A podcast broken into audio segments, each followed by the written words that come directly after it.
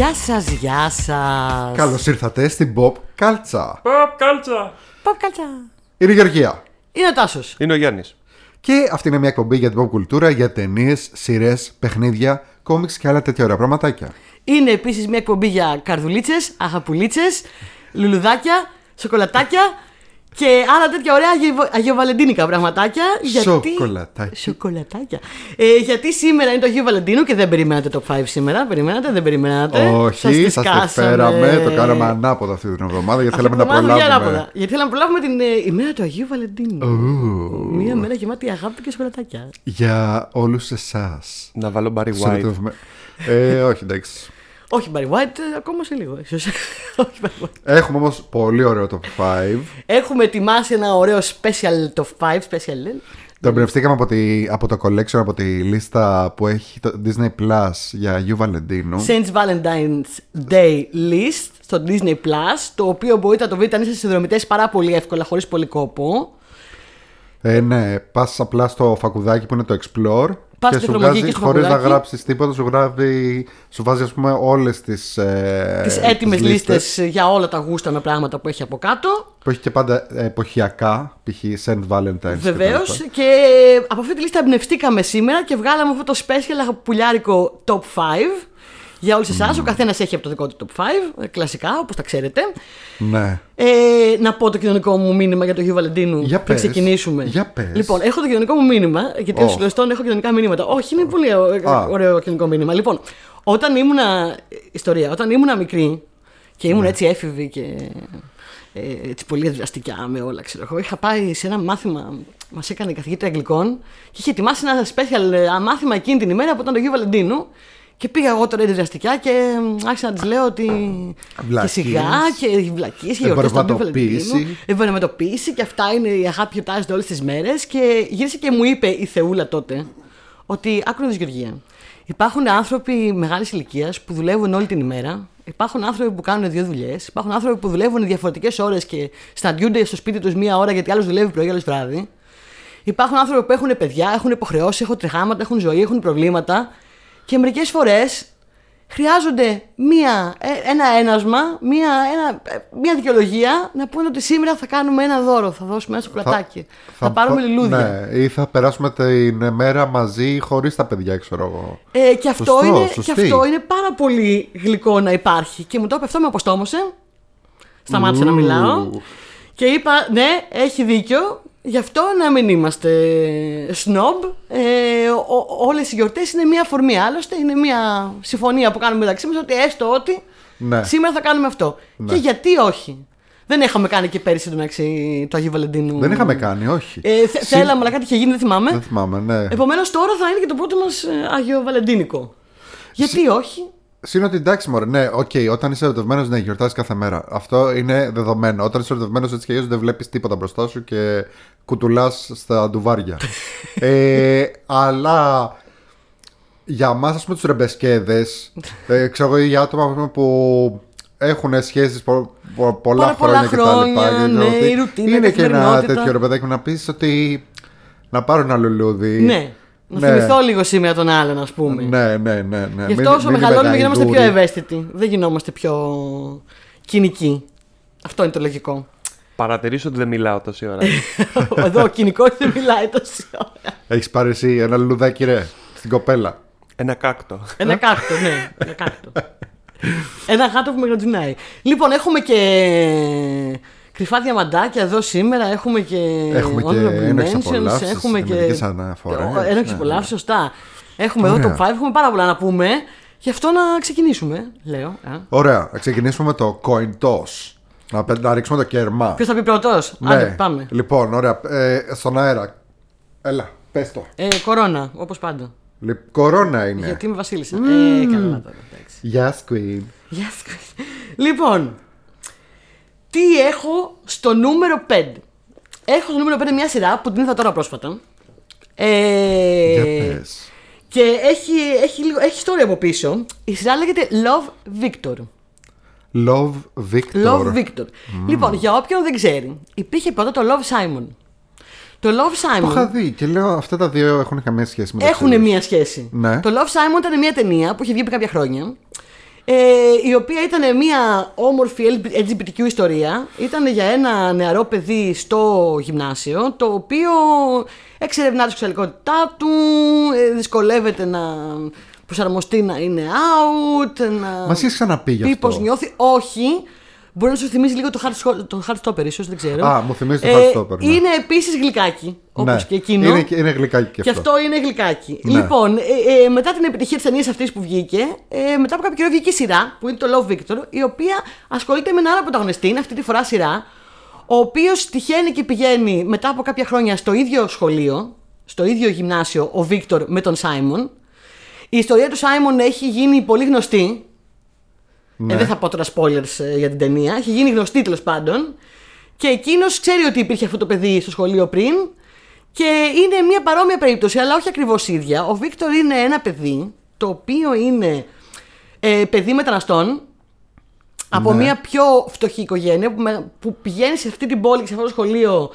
Ε, πηγαίνουν για να αναβαθμίσουν λίγο τη ζωή τους. Το σχολείο είναι όλο με πιο παιδιά, πιο διαφορετικής κλάσης, πιο πλούσια, πιο μοντέρνα. Έρχονται από το Τέξας σε ένα πιο μοντέρνο περιβάλλον. Ναι. Και επίσης ο Βίκτορ είναι ένα παιδί το οποίο ε, κάνει struggle με τη σεξουαλικότητά του. Δεν είναι ακόμα σίγουρος βασικά Όπως πολλά παιδιά. που βρίσκεται. Και πολλοί ενήλικες, μην πω. Ναι. Ναι. Δεν είναι συνειδητοποιημένος, δεν θέλει να το εκφράσει, φοβάται να το εκφράσει και μπαίνει σε αυτό το περιβάλλον ε, αρκετά μπερδεμένος. Και αυτό που μου άρεσε πάρα πολύ στη σειρά αυτή είναι ότι σου δείχνει με πάρα πολύ ωραίο και πολύ απλό τρόπο όλη την κοινωνική πίεση που δέχεται ένας νέος άνθρωπος. Καλά, ένας οποιοδήποτε άνθρωπος βασικά. Ένας νέος άνθρωπος ο οποίος δεν έχει καταλήξει στο τι θέλει. Στο τι του αρέσει, στο τι θέλει να κάνει. Ε, Πώς σου να δείχνει, ας βάλει πούμε. ταμπέλα, ας πούμε, και τα λοιπά. Μέσα σε ένα ναι. πρωινό ρε παιδί μου που δείχνει, ας πούμε, στο πρώτο επεισόδιο, σε αυτά τα λίγα λεπτά, πόσες Ναι. φορές, πόσες φορές εντελώς αθώα γύρω του, χωρίς να έχουν κακό σκοπό, χωρίς να είναι, ας πούμε, ρατσιστές ή φοβικοί ή οτιδήποτε, πώς έχει όλη αυτή την κοινωνική πίεση, αυτό το peer pressure όλη την ώρα να είναι προς την ε, μία κατεύθυνση, σε αυτή την ορμάλ κατεύθυνση. Ναι. Δηλαδή, από το πρωί που ξεκινάει, ε, παντού είναι. Ε, ε, αχ, ο τάδε να του κάνουμε ένα πουσενιό με την τάδε. Α, αυτή η κοπέλα είναι η πιο ωραία κοπέλα του σχολείου. Της αρέσει. Αχ, σου μίλησε αυτή η κοπέλα. Αχ, να πάμε στον πρόμο με την κοπέλα. Αχ, να τα κορίτσια στο σχολείο, τι όμορφα που είναι. Όλη την ώρα σου δείχνει με ένα πάρα πολύ απλό τρόπο καθημερινό πώ όλη την ώρα αυτό το παιδί βομβαρδίζεται με αυτό το γίνε έτσι, γίνε έτσι, Ναι, ναι, ναι, γίνε ναι. έτσι. Και το, το κάνει πολύ άμεσα η σειρά. Και αυτό μου άρεσε πάρα πολύ. Δηλαδή δεν χρειάζεται εξήγηση, δεν χρειάζεται ανάλυση, δεν χρειάζεται τίποτα. Βλέπεις ότι α- απλά ξέροντας εσύ ο θεατής ότι αυτό το παιδί κάνει κάπως struggle με αυτό που του συμβαίνει, πώς απλά όλη την ώρα ακούει αυτό και αναγκάζεται και συμφωνεί με όλα αυτά, έτσι. Γιατί δεν είναι μια. η είναι καθημερινή- παιδάκι. Είναι παιδάκι και δεν είναι μια καθημερινή συζήτηση του Α, σου μίλησε αυτή η κοπέλα. Πω, πω, πω, ζήτατε να, βγουν, να, βγ- να βγείτε, ξέρω εγώ, ας πούμε. Δεν θα απαντήσεις. Ναι, ξέρεις εγώ αυτή τη στιγμή ε, προσωπικά μέσα μου. Θα πεις ναι, ναι, ναι, Ναι. Ωραία η κοπέλα. Ναι. Και πώς αυτό το πράγμα σ- μπορεί να συμβεί ανά πάσα στιγμή, το κάνουμε όλοι. Και καλό είναι να σκεφτόμαστε λίγο παραπέρα και να μην το κάνουμε πια. Ναι, γιατί τίποτα ισχύει. δεν είναι αυτονόητο. Ισχύει. Ε, και το, το δείχνει πάρα πολύ ωραία και άμεσα. Έχει μια πάρα πολύ ωραία ιστορία του πώς προσπαθεί να προσαρμοστεί, το πώς τα άλλα παιδιά. Μπορεί κάποιοι να το παίζουν ανοιχτό μυαλό να μην είναι τόσο. Μπορεί κάποιοι να είναι, αλλά και πάλι να μην μπορούν να το εκφράσουν με τον σωστό τρόπο. Ε, και είναι πάρα πολύ. Έτσι, μια νεανική ιστορία στο γυμνάσιο, αλλά πάρα πάρα πολύ Ρομάντζο έχει. γλυκούλα. Έχει και ρομάτζο, Ω. έχει και τα του σχολείου εκεί πέρα αυτά που γίνονται, έχει και τα, τις, τις δυναμικές εκεί στο, στο high school, έχει και την οικογένειά του πώς είναι, που είναι ξέρεις, άνθρωποι μεροκαματιάρδες, πολύ καθημερινοί, δεν ξέρουν από αυτά ρε παιδί μου, δεν είναι άνθρωποι που θα πούνε «Α, το παιδί μήπως κάνει struggle». Αυτό τους ενδιαφέρον είναι, ξέρεις, τα, τα παιδιά που σας αρμόζουν στο σχολείο, πώς είναι τα, η καθημερινότητά τους, ε, μήπως τα μπλέξουν, είναι πολύ Οι καθημερινοί άνθρωποι οι βαθμοί του γονείς. πώς είναι; Οι βαθμοί του πώς Οι- είναι. Γιατί... Σε πόσα έμεινε; Δεν με ενδιαφέρουν εμένα τα υπόλοιπα. Σε τέσσερα. Έμεινε σε τέσσερα. Ε, Τέλο πάντων, είναι πάρα πολύ γλυκάκι και αυτό. Ε, Ναι. Το βλέπεις φινάκι, δηλαδή περνάνε τα επεισόδια έτσι. Έλα ρε. Ναι. Δεν καταλαβαίνεις πότε έχει περάσει το πρώτο επεισόδιο. Ο, ο, ο, ο πρωταγωνιστής είναι πάρα πολύ συμπαθητικός και όλο το connection με, το, με την προηγούμενη ταινία είναι ότι γράφει και ένα email στο Σάιμον, ο Βίκτορ, Ναι. και του λέει Σάιμον, ξέρεις κάτι; Ε, απάρατα μας και εσύ με την ιστορία σου, που είχες μια χαρά περιβάλλον, που είχες δεκτικού γονείς, που είχες, δηλαδή το φαίνεται και λίγο τούμπα αυτό. Ναι. Που είχες ένα ωραίο περιβάλλον, που σου κάτσε ένα ωραίο story. Ε, δεν είναι έτσι τα πράγματα όλα εύκολα για όλους μας και δεν είναι όλα απλά για όλους μας και απαράτα μας. Και το παντάκι όλος ο Σάιμον. Ε, Αλλά δεν έλα. θα σας πω τι του λέει. Ε, δεν θα σας κάνω spoilers τώρα. Αυτά που σας είπα είναι πολύ τα, τα πρώτα λεπτά της της σειράς. Είναι γλυκάκι, βγαίνει πανεύκολα. Είναι να εφραίνεται η καρδούλα σου με τα νεανικά πράγματα. Και θα πω και αυτό το σημείο να μείνει στον πάρο με τα νεανικά πράγματα. Ειδικά τα young adult, εμένα μου αρέσουν πάρα πολύ παρόλο που είμαι μακριά από το, από το young adult. Γιατί, ναι, ο Γιάννης με κοροϊδεύει, παιδιά, με κοιτάει υποκειμενικά αυτή τη στιγμή ο Γιάννης. Γιατί Γιάννη; Ο Δεν- Γιάννης δεν ως ξέρω επαγγελματικά. κοινικός ε, τύπος ε, είναι πολύ μακριά από τους έρωτες και από τα τέτοια. Δεν είναι μόνο Ε, βασικά έρωτας, είμαι, είναι όλο είμαι το- όλη πάρα η φάση. πολύ μακριά από το Λύκειο. Καλά, και εγώ είμαι λίγο μακριά από το Εντάξει. Λύκειο. Τώρα κρύβε λόγια, είμαστε μακριά από το Λύκειο, αλλά εγώ δεν στον πάω τα young adult πράγματα γιατί σε κάνουν να. Να αισθάνεσαι πάλι- ναι, να αισθάνεσαι μια χαρά. πάλι νέος. Δεύτερον, να αποκτά και ένα νέο perspective για τη νέα γενιά, έτσι. Η νέα γενιά Ναι. δεν είναι εμείς. Καλώς, κακό, τα πράγματα δεν είναι όπως εμάς. Υπάρχουν σειρές να δεις για. Όταν, όταν ήταν, ήμασταν εμείς στο, στο γυμνάσιο. Αλλά τώρα είναι αλλιώς και σε φέρνει και λίγο σε επαφή με την εποχή σου και με τα πράγματα. Βγαίνουν πολύ ωραία πράγματα young adult. Ε, δεν τα στον πάρω καθόλου, παιδιά. Μάλιστα. Θα μιλήσω και μετά, έχω κι άλλα. Ωραία. τέτοια. Ωραία. Έχεις και άλλα τέτοια. Μμμ. Για πες τι έβαλες εσύ στο νούμερο 5. Λοιπόν, εγώ είπα να βάλω κάποιες ε, επιλογές που είναι ας πούμε κλασικές ιστορίες αγάπης και έρωτα αλλά λίγο πιο διαφορετικές. Twisted. Twisted. Twisted. Δηλαδή, Λοιπόν, και ήθελα να σε ρωτήσω, Γεωργία μου, Ναι, τάσο μου. ήθελες μήπως ένα νέο In The Heights? Ε, όλοι θέλουμε ένα νέο In the Heights. Ήθελες μήπως ένα ε, musical έτσι νέο και φρέσκο και urban που το πρώτο κιόλας κομμάτι να θυμίζει Michael Jackson και το κομμάτι και το χορευτικό; Πάντα θέλω ένα νέο musical στη ζωή μου. Ε, λοιπόν, αυτό λοιπόν είναι το Sneakerella. Σνικερέλα. Sneakerella. Είναι έχω σαν το Σιντερέλα. νόημα. Είναι. Ε, Αλλά αντί γοβάκι φοράει sneakers. ναι, δικιά και, μου είναι αυτή. Και είναι και reverse. Είναι αγόρι. Είναι σνικερέλο. Είναι ο Σνικερέλος και είναι και η πριγκίπισσα. Ο Σνικερέλος. Ο Σνικερέλος, ναι. Είναι, Ω. ένα, είναι ένα παιδάκι στο, στην Αστόρια. Α, Ε, έχει κατευθείαν Αστόρια. Την Αστόρια την αγαπάμε έτσι και αλλιώς όλοι οι Έλληνες, γιατί όλοι οι Έλληνες είναι εκεί. Φυσικά και δείχνει Έλληνες. Έχει τραγούδι που λέει, έχει μέσα στίχο. Ε, κάτσε να το, να το είχα γράψει. Αλέκο, the, Αλέκο Forever. Α- Αλέκο είναι ένα bakery που πάνε και τρώνε εκεί Α. πέρα ε, διάφορα. Bakery, ναι. ναι, Αλέκος Bakery. Αλέκο Forever, The Shawarma, The Feta, The Galactobureko. ε, Μάλιστα. εντάξει, το σουάρμα είναι ο γύρος και καλά. το Shawarma Τώρα, είναι πίτα γύρο. Έτσι Στο το bakery λένε. τι κάνει το γύρος. Ναι, εντάξει. Ε, εντάξει, έτσι, έτσι το λέει, αλλά είναι στην ουσία εστιατόριο. Οκ, και το λέει οκ, bakery. Ε, αλλά το σουάρμα όντως, δηλαδή, όντως εκεί την πίτα πολλές φορές τη λένε σουάρμα. Και το έχω δει και εδώ αυτό. Εγώ πάω, Ναι. ας πούμε, στο αμπελόκι που σκοτώ στο μαγαζί μου, έχω ένα. Έχει ένα σουλατζίδικο. Που έχει σάρμα. Το οποίο όχι, έχει μια πινακίδα νέων που αλλάζει κατά τη διάρκεια της ημέρας. Όταν περνάνε απ' έξω περισσότεροι ας πούμε μετανάστες και τα λοιπά, γίνεται σουάρμα και όταν ε, ας πούμε κατά τη διάρκεια της ημέρας που μετά έχει πιο πολλούς, κυ- πιο πολλούς Έλληνες σαν ε, πελάτες, αυτό γίνεται πίτα σουβλάκι. Εγώ το σουάρμα το έχω ακούσει στους Avengers πρώτη φορά. Δεν μου Και λες, Τι είναι το ναι. σουάρμα. Ε, η επιγραφή αλλάζει. Το προϊόν αλλάζει. Όχι, το πρωί είναι ίδιο. Είναι Ε, πίτα εντάξει. σουβλάκι. Αυτό. Εντάξει. Απλά ε, για, το πρωί είναι σουάρμα, το λένε σουάρμα και το βράδυ το λένε πίτα. Μάλιστα. Οκ, λοιπόν, ο Σνικερέλος. Θέλω Ο να μάθω το Σνικερέλος. Σνικερέλος. Ναι. Ε, είναι ένα παιδάκι λοιπόν. Είναι ακριβώς η ιστορία της Σταχτοπούτα, απλά στη στη σημερινή μέρα. Σύγχρονη, ναι. Ναι, έχει πάρα πολύ ωραία τραγούδια, πάρα πολύ ωραία χορευτικά. Ε, ειλικρινά, δηλαδή, ξέρω εγώ, δείτε το μόνο και μόνο για τα τραγούδια, ας πούμε, αξίζει. Ε, και είναι ο Πιτσιρικάς, ε, ο οποίος είχε με τη μαμά του ένα ε, μαγαζί με παπούτσια. Ε, την παντρεύτηκε η μαμά του έναν άλλον τύπο με δύο γιους. Ε, η μαμά μας άφησε, δυστυχώς. Οπότε έμεινε αυτός με τον πατριό και τους δύο γιους. Μάλιστα. Ναι.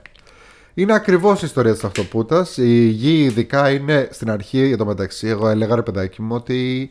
Ε, εντάξει, η αλήθεια είναι ότι δεν είναι τόσο κακή αυτή. Δηλαδή, δίκιο έχουν. Δίκιο έχει να φωνάζει, ας πούμε, ο πατριός Ότι ο άλλος κλείνει το μαγαζί για να πάει να αγοράσει τα καινούργια sneakers που βγήκαν, ξέρω εγώ. Σωστό. Ναι, ή δίκιο έχουν οι, τα αδέρφια του να λένε ε, κράτα το μαγαζί εσύ που δεν έχεις να κάνεις τίποτα γιατί εγώ ξέρω εγώ έχω meeting με τη δουλειά και δεν ξέρω εγώ τι. Αλλά όσο πάει είναι πιο πολύ Σταχτοπούτα και είναι, του φέρονται λίγο απαίσια. Ε, στο, στο μεταξύ γνωρίζει μια κοπέλα. Μου αρέσει το concept που είναι σταχτοπούτο. Ναι, ναι, ναι, είναι πολύ ωραίο. Στο μεταξύ γνωρίζει μια κοπέλα που δεν το ξέρει αυτός, αλλά αυτή είναι, ξέρω εγώ, ε, κόρη του King. Που είναι ένας τύπος ο οποίος έχει αυτοκρατορία με παπούτσια, ξέρω εγώ. Α, είναι ναι. όλος στο παπούτσια, οκ. Ναι. Ο- έχει όλα. Αυτός είναι ε, sneaker psychic. Μπορεί να σου πει, λέει, από τα παπούτσια που φοράς ακριβώς είναι, ε, ποια είναι η προσωπικότητά σου. Οκ.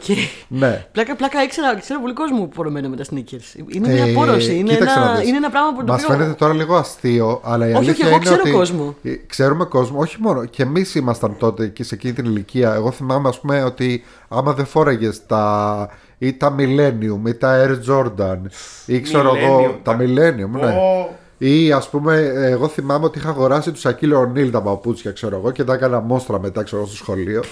Αλλά εκτός από αυτό, εγώ ξέρω και τώρα κόσμο που είναι, ας πούμε, εγώ ξέρω κόσμο που σπίτι τους έχουν. Έχει βιτρίνα με φιγούρες, βιτρίνα με κόμιξ και βιτρίνα με παπούτσια. Ισχύει. Βιτρίνα, Εγώ κανονικά. λοιπόν, όντως τώρα που το λες, δεν το είχα σκεφτεί ποτέ, δεν το είχα συνδέσει τον εαυτό μου. Αλλά κάποια στιγμή είχα, πάρει, είχα μαζέψει πάρα πολλά λεφτά από, από Χριστούγεννα, από Πάσχα για να πάρω ένα. Ε, μη- ένα συγκεκριμένο μάρκα sneakers που ήταν πολύ ακριβά, δεν θα θυμάμαι τώρα το καν ποια ήταν και μου τα κλέψανε. Πω. Ήτα, σε φάση τα είχα μία εβδομάδα και, στα- μου τα κλέψανε. Ναι, ναι. Ήταν- Έχει και- τύχει και- πολύ. Και είχα, είχα, είχα πέσει σε μάρκα κατάθλιψη μετά. Ναι, είναι μια κουλτούρα όλο αυτό με Ναι. τα sneakers. Ναι, και τέλος πάντων αυτός ο Πιτσερικά γνωρίζει μια κοπέλα που είναι στην ουσία κόρη του βασιλιά των παπουτσιών. Στην, ε, που έχει ε, ο πατέρας της μια μεγάλη εταιρεία με παπούτσια. Ο βασιλιάς Ο των βασιλιάς των παπουτσιών. παπουτσιών.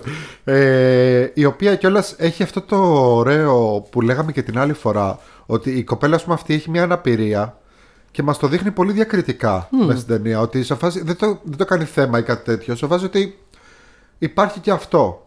Δεν λέει κανείς κάτι γι' αυτό. Άμα ε, κλει- αργοκλείσει πολύ γρήγορα τα μάτια σου, το 'χασε. Παίζει όμως, αλλά οκ.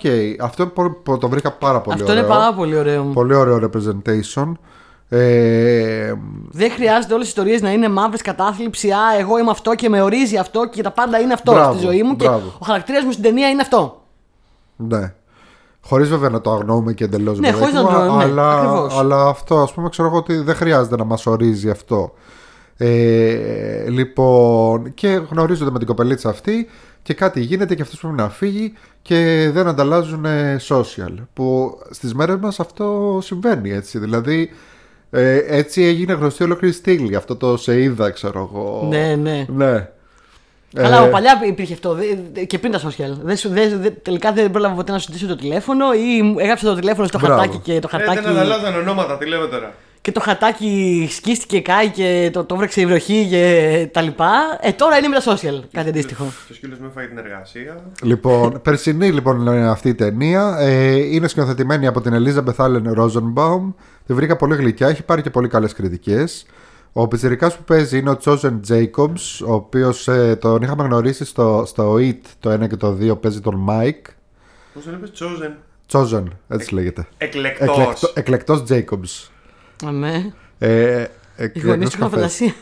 Ε, παίζει η Lexi Underwood που παίζει την κοπελίτσα και τον πατέρα της κοπελίτσας θα τον ξέρουν επίσης όσοι ασχολούνται με μπάσκετ γιατί είναι ο Τζον Σάλι που είναι θρυλικός παίκτης στο NBA και είχε παίξει και για ένα μήνα στον Παναθηναϊκό μέχρι που τσακώθηκε με τον προπονητή και έφυγε ε, εν- έναν ολόκληρο μήνα ε, αυτό ωραίο ήταν επίσης ξέρεις τι άλλο είχε που μου άρεσε και λείπει; Είχε πολύ ωραίο villain song που α- τραγουδάνε κάποια στιγμή τα αδέρφια του ένα τραγούδι και είναι πολύ ωραίο. Έχει δηλαδή full μουσική μέσα. Ναι, ναι, είναι Εντάξει, musical. δικό αυτό. Ε, και είναι.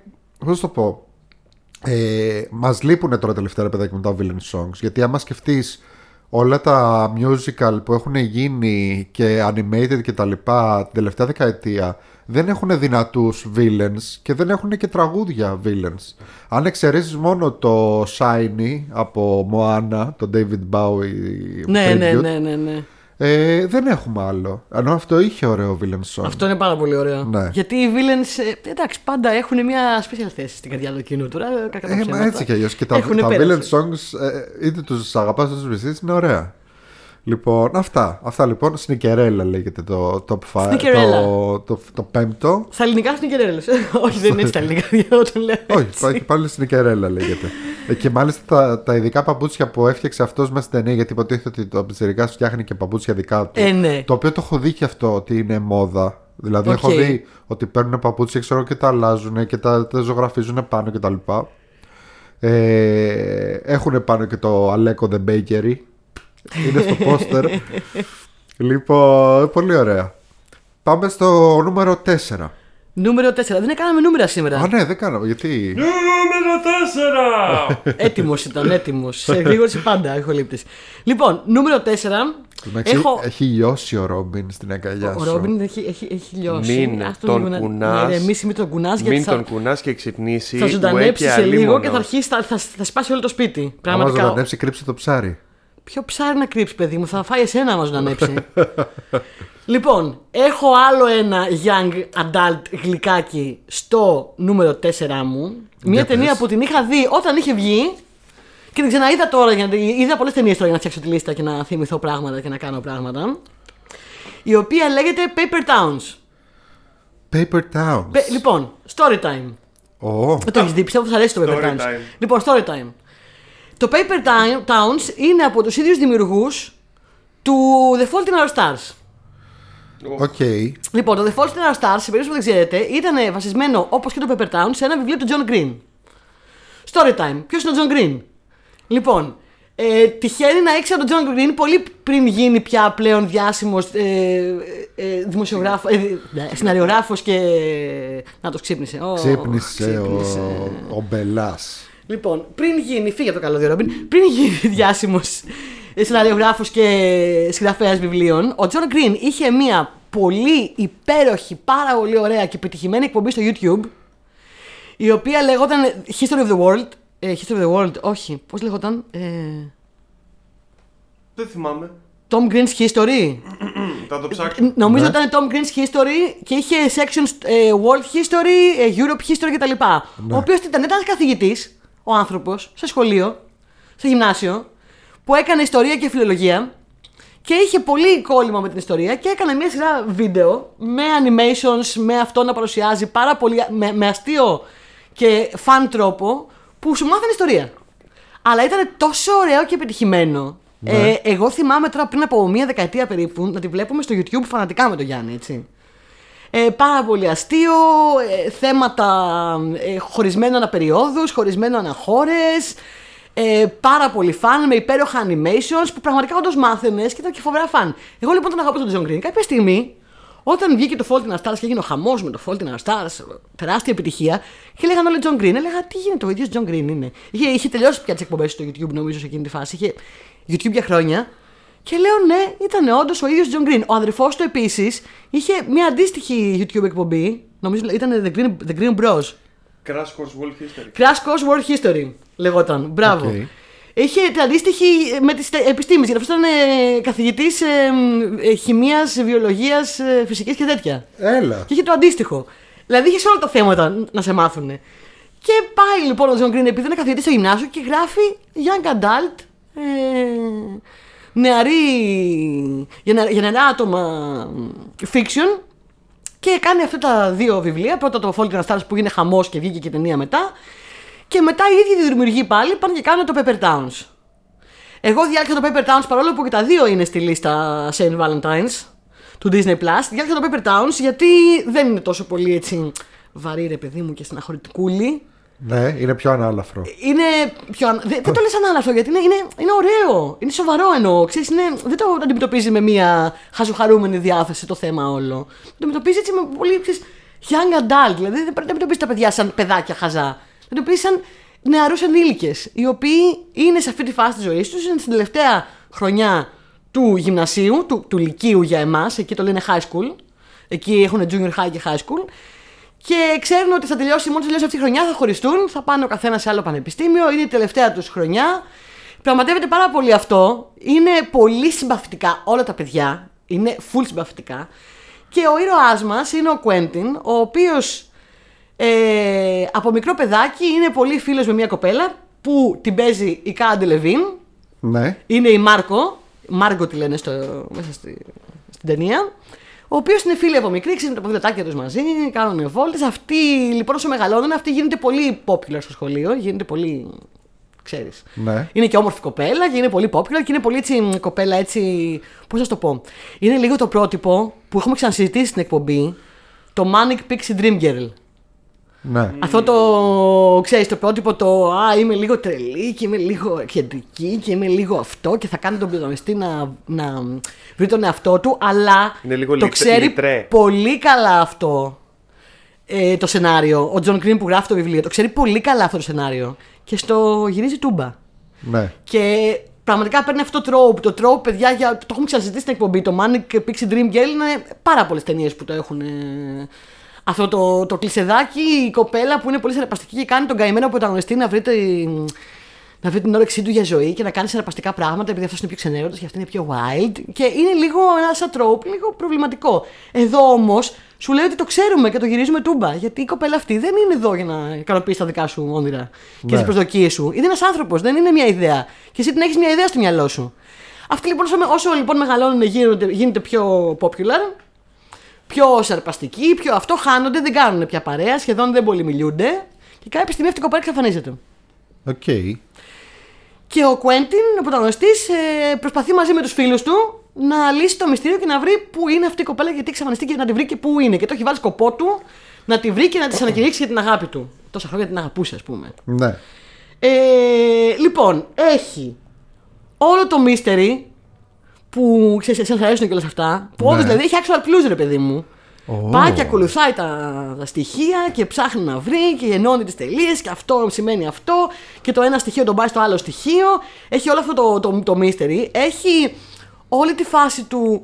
Επειδή είναι όλοι πολύ συμπαθητικοί αυτός και οι φίλοι του, είναι καλά παιδάκια. Δεν είναι βλακάμπουρες, δεν είναι λιτάμπουρες, δεν είναι.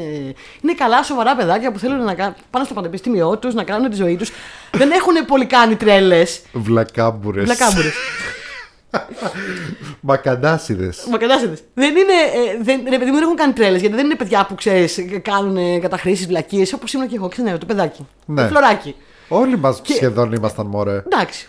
Κάποιοι δεν ήταν, κάποιοι ήταν. Εμείς ήμασταν πάντως, είναι σίγουρος σε αυτό το δωμάτιο. Ναι, εντάξει. Ακόμα και εμείς που είχαμε μεγαλώσει πιο κακόβιμπες περιοχές, ας πούμε. είτε- Εγώ ήμουν φλόρος. Ναι. Αυτή λοιπόν είναι Το φλόρη. 90% έτσι ήμασταν. Άντε πάλι, σιγά ο άλλος. Εσύ δεν είσαι ο φλόρος. κουκακιώτης. Βρε, βρε Ε, φλόρα. όχι, εγώ λέω για τον άλλο εδώ πέρα πάει να μας πουλήσει, ξέρω εγώ, ότι μεγάλωσε μέσα στο Rikers Island, ξέρω εγώ. Στι κακόφημες γειτονιές. Ε, λοιπόν, αυτή η ιστορία είναι στην ουσία ένα ένασμα για να ζήσουν κάποιες, να κάνουν κάποιες τρέλες που δεν τις έκαναν ποτέ ξανά, ούτε, ούτε το είχαν σκεφτεί να τις κάνουν. Και έτσι πιο πολύ είναι μαζί με το love story, σε εισαγωγικά θα το βάλω γιατί δεν θέλω να κάνω spoilers. Πιο πολύ είναι η ιστορία της ενηλικίωσής τους, του ότι γίνονται πλέον ενήλικοι, ότι θα χωριστούν και μία οδή στη φιλία και στην τελευταία τάξη του λυκείου. Όπως και αν είναι αυτή. Που για αυτούς δεν είναι τέλεια, ούτε ιδανική. Και όλο το κόνσεπτ είναι αυτό, ότι παρόλο ρε παιδί μου που μπορεί να μην περάσαμε τέλεια στην τελευταία χρονιά, ε, κάπου ξέρεις, τη σκέφτεσαι και. Τη σκέφτεσαι κάπως διαφορετικά τώρα που έχουν περάσει τα χρόνια. Καλά, ναι. Ε, έχει ένα πολύ ενδιαφέρον cast η ταινία, γιατί ο πρωταγωνιστής είναι ο Νατ Γουλφ. Ε, τον έχουμε δει σε πάρα πολλά πράγματα έκτοτε να παίζει. Στο The Stand έπαιζε. Ε, πού άλλο να σου πω; Στο Yellowstone City, νομίζω εσύ το έχεις πει. Στο Joe vs. Carol έπαιζε. Η Κάντε Λεβίν, η οποία εντάξει. Η Κάντε Λεβίν το μεγαλύτερο όνομα νομίζω από όλους. Την έχουμε δει παντού. Παίζει, παίζουν τους δύο φίλους του, του πρωταγωνιστή. Ο Όστιν Άιμπραμ. Ο Όστιν Άιμπραμ τον έχουμε δει στο Euphoria. Ήταν ο, ο πολύ συμπαθητικός ε, Ποιος; της Κατ. Το κομμενάκι της Κατ. Ποιο είναι το κομμάτι. Ποια κατ; Της της Τι κόλλησε κοπέλας τώρα. στο Euphoria της, Ναι. Της που είναι plus Α, ναι, και ναι. είναι λίγο dominatrix. Το αγόρι της. Α, μπράβο, ναι. Ο Γλυκούλης. Ναι, ναι, ναι, ο Γλυκούλης. Αυτός ο Austin Abrams. Ο Justin Smith, ο οποίος. Για δεν Get Justin Down. Smith είναι. The Get Down. Αγαπάμε. Και Detective Pikachu. Και Detective Pikachu, σωστά. Πάρα Ναι. πολλά πράγματα. Έχει ένα πάρα πολύ ωραίο cast με πάρα πολύ συμπαθητικά παλικαράκια και κοριτσάκια. Ο Justin Smith, ο οποίος είναι ίδιος ο Will Smith, αλλά δεν είναι γιος του Will Smith. Μοιάζει λίγο πλάκα-πλάκα. Το Είναι οποίο δεν το έχω ίδιος. σκεφτεί. Εντάξει, δεν το λέω ίδιο. Α, του φέρνει λίγο το Will Smith, ναι. Ε, είναι πολύ συμπαυτικοί χαρακτήρες. Είναι πολύ ωραίο το μυστήριο. Δηλαδή σε κρατάει και το μυστήριο. Σε βάση τι, τι, τι σημαίνει αυτό, αυτό το κλου. Ε, είναι πολύ ωραίο. Η ταινία δεν χάνει steam. Δηλαδή νομίζω ότι το, το, το, το τρίτο act της ταινίας. Ρόμπιν, σταμάτα να δαγκώνεις στο μικρόφωνο. Τι θα γίνει, Ρόμπιν. Το τρίτο act της ταινίας είναι ακόμα πιο ωραίο για μένα. Αλλάζει λίγο. Και γενικά και τότε που την είχα δει, ήμουν Α, ωραία την ούλα γλυκιά. Τώρα που την είδα, πήρε μια έξτρα άξια για μένα. Γιατί την βρήκα πολύ ευαίσθητη. Ευαίσθητη. Πολύ ευαίσθητη. Μάλιστα. Ό,τι πρέπει για Σεν Valentine's. Ω, Πολύ ευαίσθητη. Πολύ χαίρομαι. Αυτό. Ότι Συγγνώμη. είναι ε, Άγιος ε, Βαλεντίνος. Μακρηγόρησα πολύ με το νούμερο 4 μου. Για Καλά πάμε στο νούμερο 4 έκανες. του Ήταν Τάσου. ωραίο. Paper Towns, έτσι. Paper Towns. Ναι. Ωραία. Πάμε λοιπόν να πούμε για το δικό μου νούμερο. τε- ε, δεν, ε, δεν λες Α, ακόμα. Δεν έχεις πει Είμαστε ακόμα ακόμα νούμερο στο 4. τέσσερα. Βιά, βιάστηκα. Βιάστηκε. Εντάξει, δεν πειράζει. Λοιπόν, δεν πειράζει, συμβαίνουν σε όλους. Ε, στο νούμερο 4 λοιπόν, θέλω να σε ρωτήσω κάτι πρώτα απ' όλα. Ποια είναι η μεγαλύτερη ιστορία αγάπης; Ρόμιο and Juliet. Το πετυχά. Ρωμαίος και Ιουλιέτα, Ναι. φυσικά. Ερωτόκριτος και Αρετούσα. Τόνι και Μαρία. Νεράιδα και Παλικάρι. Σάρα Κόνορ και Κάιλ Ρίς. Μο, Μοντέγι versus Καπουλέτη. Σάρξ και Τζέτς. Βροντάκιδε και φουρτουνάτσιδες. Φορτουνάτσιδες και βροντάτσιδες. Bloods vs Crips.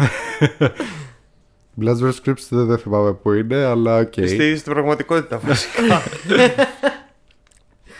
Ε, λοιπόν, υπάρχει λοιπόν μια ταινία που είναι για το Ρωμαίο και την Την. Ιουλιέτα. Ροζαλίνα. Και Το, το είπε έτσι και, ε, και, και ψάχνει. Ποια είναι η Ροζαλίνα. Η Τάσο; Ροζαλίνα λοιπόν, χαίρομαι που με Η ρώτησες. Ροζαλίνα είναι αυτή η κοπέλα που. Αυτό, το- είναι, είναι αυτό το σύριαλ που έχεις επενδύσει και, και μου μιλάει χθες γι' αυτό. Ναι, Εντάξει, δεν παιδιά. σύριαλ, είναι ταινία. Είναι Α, ταινία, ταινία και, είναι. και λέγεται Ροζαλίνα Εντάξει, αποθέωση. και η πρωταγωνίστρια είναι η Ροζαλίνα. Η Ροζαλίνα λοιπόν είναι η πρώην του Ρωμαίου, πριν από την Ιουλιέτα. και πρέπει να σου πω ότι είναι Μ' πραγματικά. αρέσει μια ιστορία πρώην. Ακριβώς. Hell hath no, no fury like a woman scorned. Και πρέπει να σου πω λοιπόν ότι άμα δεις την ταινία, ξέρω εγώ, σου φαίνεται λίγο αστεία κομμωδιούλα και λες αχαχα, τι έχουν κάνει, έχουν βάλει και καλά την πρώην κτλ. Ε, είναι πραγματικός χαρακτήρας μέσα στο Ρωμαίο και Ιουλιέτα του Σέξπιρ. Ου, Ε, η Ροζαλίνα είναι εξαδέρφη της Ιουλιέτας που πρώτα αυτή την είχε ερωτευτεί ο Ρωμαίος. πρωτοξάδερφη. Ναι. Και είχε πάει και τη της έγραφε ποιήματα και της έλεγε Πλάκα, πλάκα, ναι, το «Είσαι- ξέρω αυτό. Και της έλεγε έτσι, τα αυτά Είσαι, τα ξέρω πολύ εγώ, τα ρομαντικά ίδια. και είσαι τα ότι πάντα είσαι και τα ο- αστέρια και. Το, ο ήλιος και το φεγγάρι και δεν ξέρω εγώ τι. Ε, αυτή τον είχε απορρίψει στο, στο κανονικό. Αυτός είχε πέσει σε κατάθλιψη και του λέει ο Μερκούτιος πάμε του λέει στο, Στο πάρτι. στο πάρτι να δεις του λέει ότι δεν είναι και τόσο όμορφη όσο νομίζει ότι είναι. Και πάει αυτός στο πάρτι ξέρω εγώ και γνωρίζει την Ιουλιέτα την ξαδέρφη Την της και ξαδέρφη. ερωτεύεται την ξαδέρφη και, και πάει και της λέει τα ίδια. Λοιπόν, Αμάν ρε Ρωμαίο. Αμάν. αυτό ακριβώς λοιπόν βλέπουμε σε αυτή την ταινία. Τη ζωή βγαλμένα. Για πες. Ε, η Ροζαλίνα λοιπόν είναι μια κοπέλα η οποία είναι ερωτευμένη μεν με τον Ρωμαίο αλλά έχει και λίγο πιο μοντέρνες ανησυχίες στη δείχνει εδώ δηλαδή σου λέει δεν θέλω ρε παιδάκι μου από τα 17 πως είμαι 18 να παντρευτώ και να κάνω 8 κουτσούβελα ε, και ίσως είναι και λίγο νωρίς να, να λέμε σ' αγαπώ ενώ έχεις έρθει ας πούμε να μου τραγουδήσεις Και ενώ στο είμαστε 15 παράθυρο. χρονών, ξέρω εγώ, ας πούμε, έτσι. Ναι. Ε, οπότε αυτός το παίρνει σαν απόρριψη.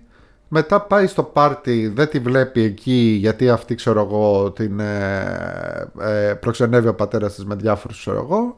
Ε, γνωρίζει την Ιωλίατα, ερωτεύεται, αλλά αυτή είναι σε φάση κάτσε, περίμενε ρε, εσύ.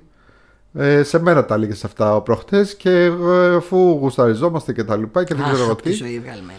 Ναι. Ε, και αρχίζει εκεί το σχέδιό της ότι να τους τα χαλάσω τώρα που τα φτιάξανε. Ε, θα το παίξω φίλη στην ξαδέρφη μου την Ιουλιέτα Α, να είναι της και πάρω αυτή. το... Ναι, ναι, ναι, Τσαχμίνο ναι. τέτοια. Α, Ναι. μάλιστα. Στο μεταξύ έχει αυτόν που σου έστελα την άλλη φορά που το βλέπα που είναι ένας τύπος ε, μία μίξη Πέντρο Πασκάλ με Ενρίκε Ιγκλέσιας Πραγματικά, παιδιά μου το λέει αυτό, μου λέει αυτή να είναι. Τι θέλει ένας που είναι σαν να έχουν κάνει παιδί, ο Ενίκλη Ιγκλέσιας με τον Πέτρο Πασκάλ. Και μου στέλνει φωτογραφία και λέω, Ωχ, είναι ακριβώς είναι σαν να έχεις κάνει Photoshop το, το Ενίκλη Ιγκλέσιας νέο και τον Πέτρο Πασκάλ. Είναι, Ναι. είναι αυτό. Ε, και αυτή ξέρω εγώ τον φτύνει και καλά που εντωμεταξύ ο τύπος αυτός παίζει να προχωράει ξέρω εγώ και να, να ανθίζουν λουλούδια δίπλα του ρε παιδάκι μου το πόσο ωραίος είναι. Τον δείχνει κάποια στιγμή ξέρω εγώ της λέω, να τώρα ας πούμε της λέω στη σκηνή που βλέπω «Ε- είναι τώρα γιατί τη τα έστελνα ταυτόχρονα. Είναι ξέρω εγώ ο τύπος τόπλες και στου, στους κοιλιακούς του τρίβει παρμεζάνα ξέρω εγώ. Ε, λοιπόν. Ο Τάσος είχε επενδύσει και ήταν στη μου έστειλε και σκρίσο. Μου λέγε Μα είναι δυνατόν να την εθέλει αυτός και να μην τον εθέλει. τον Τι θέλω έπα- τι εγώ στην έπαθε; τελική άμα- Φέρτε τον σε Λοιπόν. εμάς. Ε, Να ρωτήσω κάτι, επειδή δεν έχω καταλάβει. Αυτό είναι στη σημερινή εποχή ή στην παλιά Αυτό εποχή όχι, Αυτό είναι τότε. στη Βερόνα. Κανονικά. κανονικά Βερόνα. Απίστευτα όμορφα Φουστάνια κοστούμια. και τέτοια. Φουστα- φουστάνια, πανέμορφα κοστούμια. Παίζουν μέσα ε, θε, θεοί ηθοποιοί σε Ω. δευτερεύοντες ρόλους. Παίζει Bradley Whitford. Ε, παίζει τη, τη Μέα, την παίζει η Mini Driver. Η οποία είναι συνέχεια σε φάση. ε, Συνέχεια της λένε, ξέρω εγώ, καλά, ε, πού το ξέρει αυτό. Ε, είμαι Μέα, έχω τελειώσει νοσηλευτική. Ε, είναι μονίμως σε σε μια τέτοια φάση, ξέρω εγώ. Κάθε είναι driver, εντάξει. πάντα. Ε, λοιπόν, παίζει, ξέρω εγώ, ο Christopher McDonald παίζει τον ε, Καπουλέτο, ξέρω εγώ. Ε, είναι όλοι θεοί. Έχει πάρα πολύ ωραία αστεία. Έχει και αυτό που μου αρέσει που πολλές φορές κάνουν ένα έργο έτσι εποχής και βάζουν ε, καινούργια κομμάτια μέσα, μοντέρνα κομμάτια. Ε, Μπάσλουρ μα σχολεί. Ναι, Baz Luhrmann ή ξέρω εγώ πώς, το Night's Tale ας πούμε. του- Ναι, ναι, ναι, ναι. ε, ας πούμε κάποια στιγμή ρε παιδάκι μου είναι, αυτή και στο, είναι στο κρεβάτι της και κλαίει και παίζει από πίσω σε βιολί το All By Myself ε, all by... By Ναι, myself. και το παίζεις σε βιολί. Και κάνει zoom out και είναι όντως ένας βιολονίστας από πίσω και το παίζει. και, και, και έρχεται η mini driver και τον παίρνει σηκωτός. δηλαδή αυτά, είναι, αυτά είναι που μου αρέσουν. ρε παιδάκι μου. Είχε Ναι, πολύ ναι, αυτό ωραία μου αρέσει και αστεία. εμένα, ναι, ναι, ναι. Ε, γενικά πολύ ωραία ταινία και όσο και να το πιστεύετε είναι πάρα πολύ πιστή στο αυθεντικό έργο του Shakespeare ακόμα και αν δεν της φαίνεται ε, δείτε τη άμα θέλετε έτσι λίγο Ρωμαίο και Ιουλιέτα αλλά σε πιο διαφορετικό και όχι πάλι νεράιδα και το παλικάρι ε, προτείνω αυτό Ροζαλίν λέγεται Και- Ροζαλίν με, με ει στο τέλος; Ρο- με ή στο τέλος Με «η» στο Ροζ- τέλος. Ροζαλίνε Ροζαλίν, ναι. Οκ. Ωραία. Πάμε τώρα στο επόμενο νούμερο, ηχολήπτη. Έλα τρόπος να πεις Νούμερο 3! Κα- Καλά, ντε. Πω, πω. Ηρέμησε παιδί μου ηρέμησε Ηρέμησε λίγο.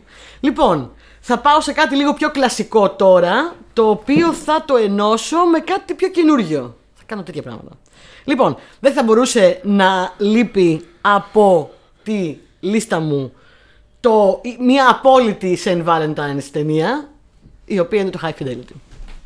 Το High Fidelity Το είναι High σε Valentine's ταινία Δεν είναι; Δεν είναι; Ω, δεν το έχω Θα σου εξηγήσω τώρα γιατί είναι. Το, το έχω αναλύσει πάρα πολύ. Θυμ- Θύμισε μου γιατί έχω πάρα πολλά χρόνια το που High το δω. Fidelity το έχω δει πάρα πολλές φορές. Θυμάμαι που έκανε αυτού λίστες. Έχουμε ξανα... Έκανε λίστες. Έχουμε ξανααναφέρει στο παρελθόν. Έχω αναφερθεί λιγάκι στο High Fidelity.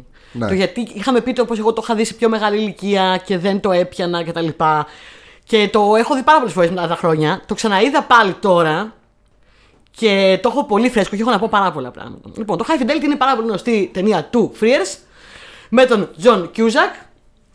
Και ο John Cusack, κάθεται Zeta Jones και πολλοί άλλοι, θα το πούμε. Jack Black. Jack Black, ε, θα, το, θα, θα, θα, θα, θα φτάσω και εκεί, θα φτάσω και εκεί.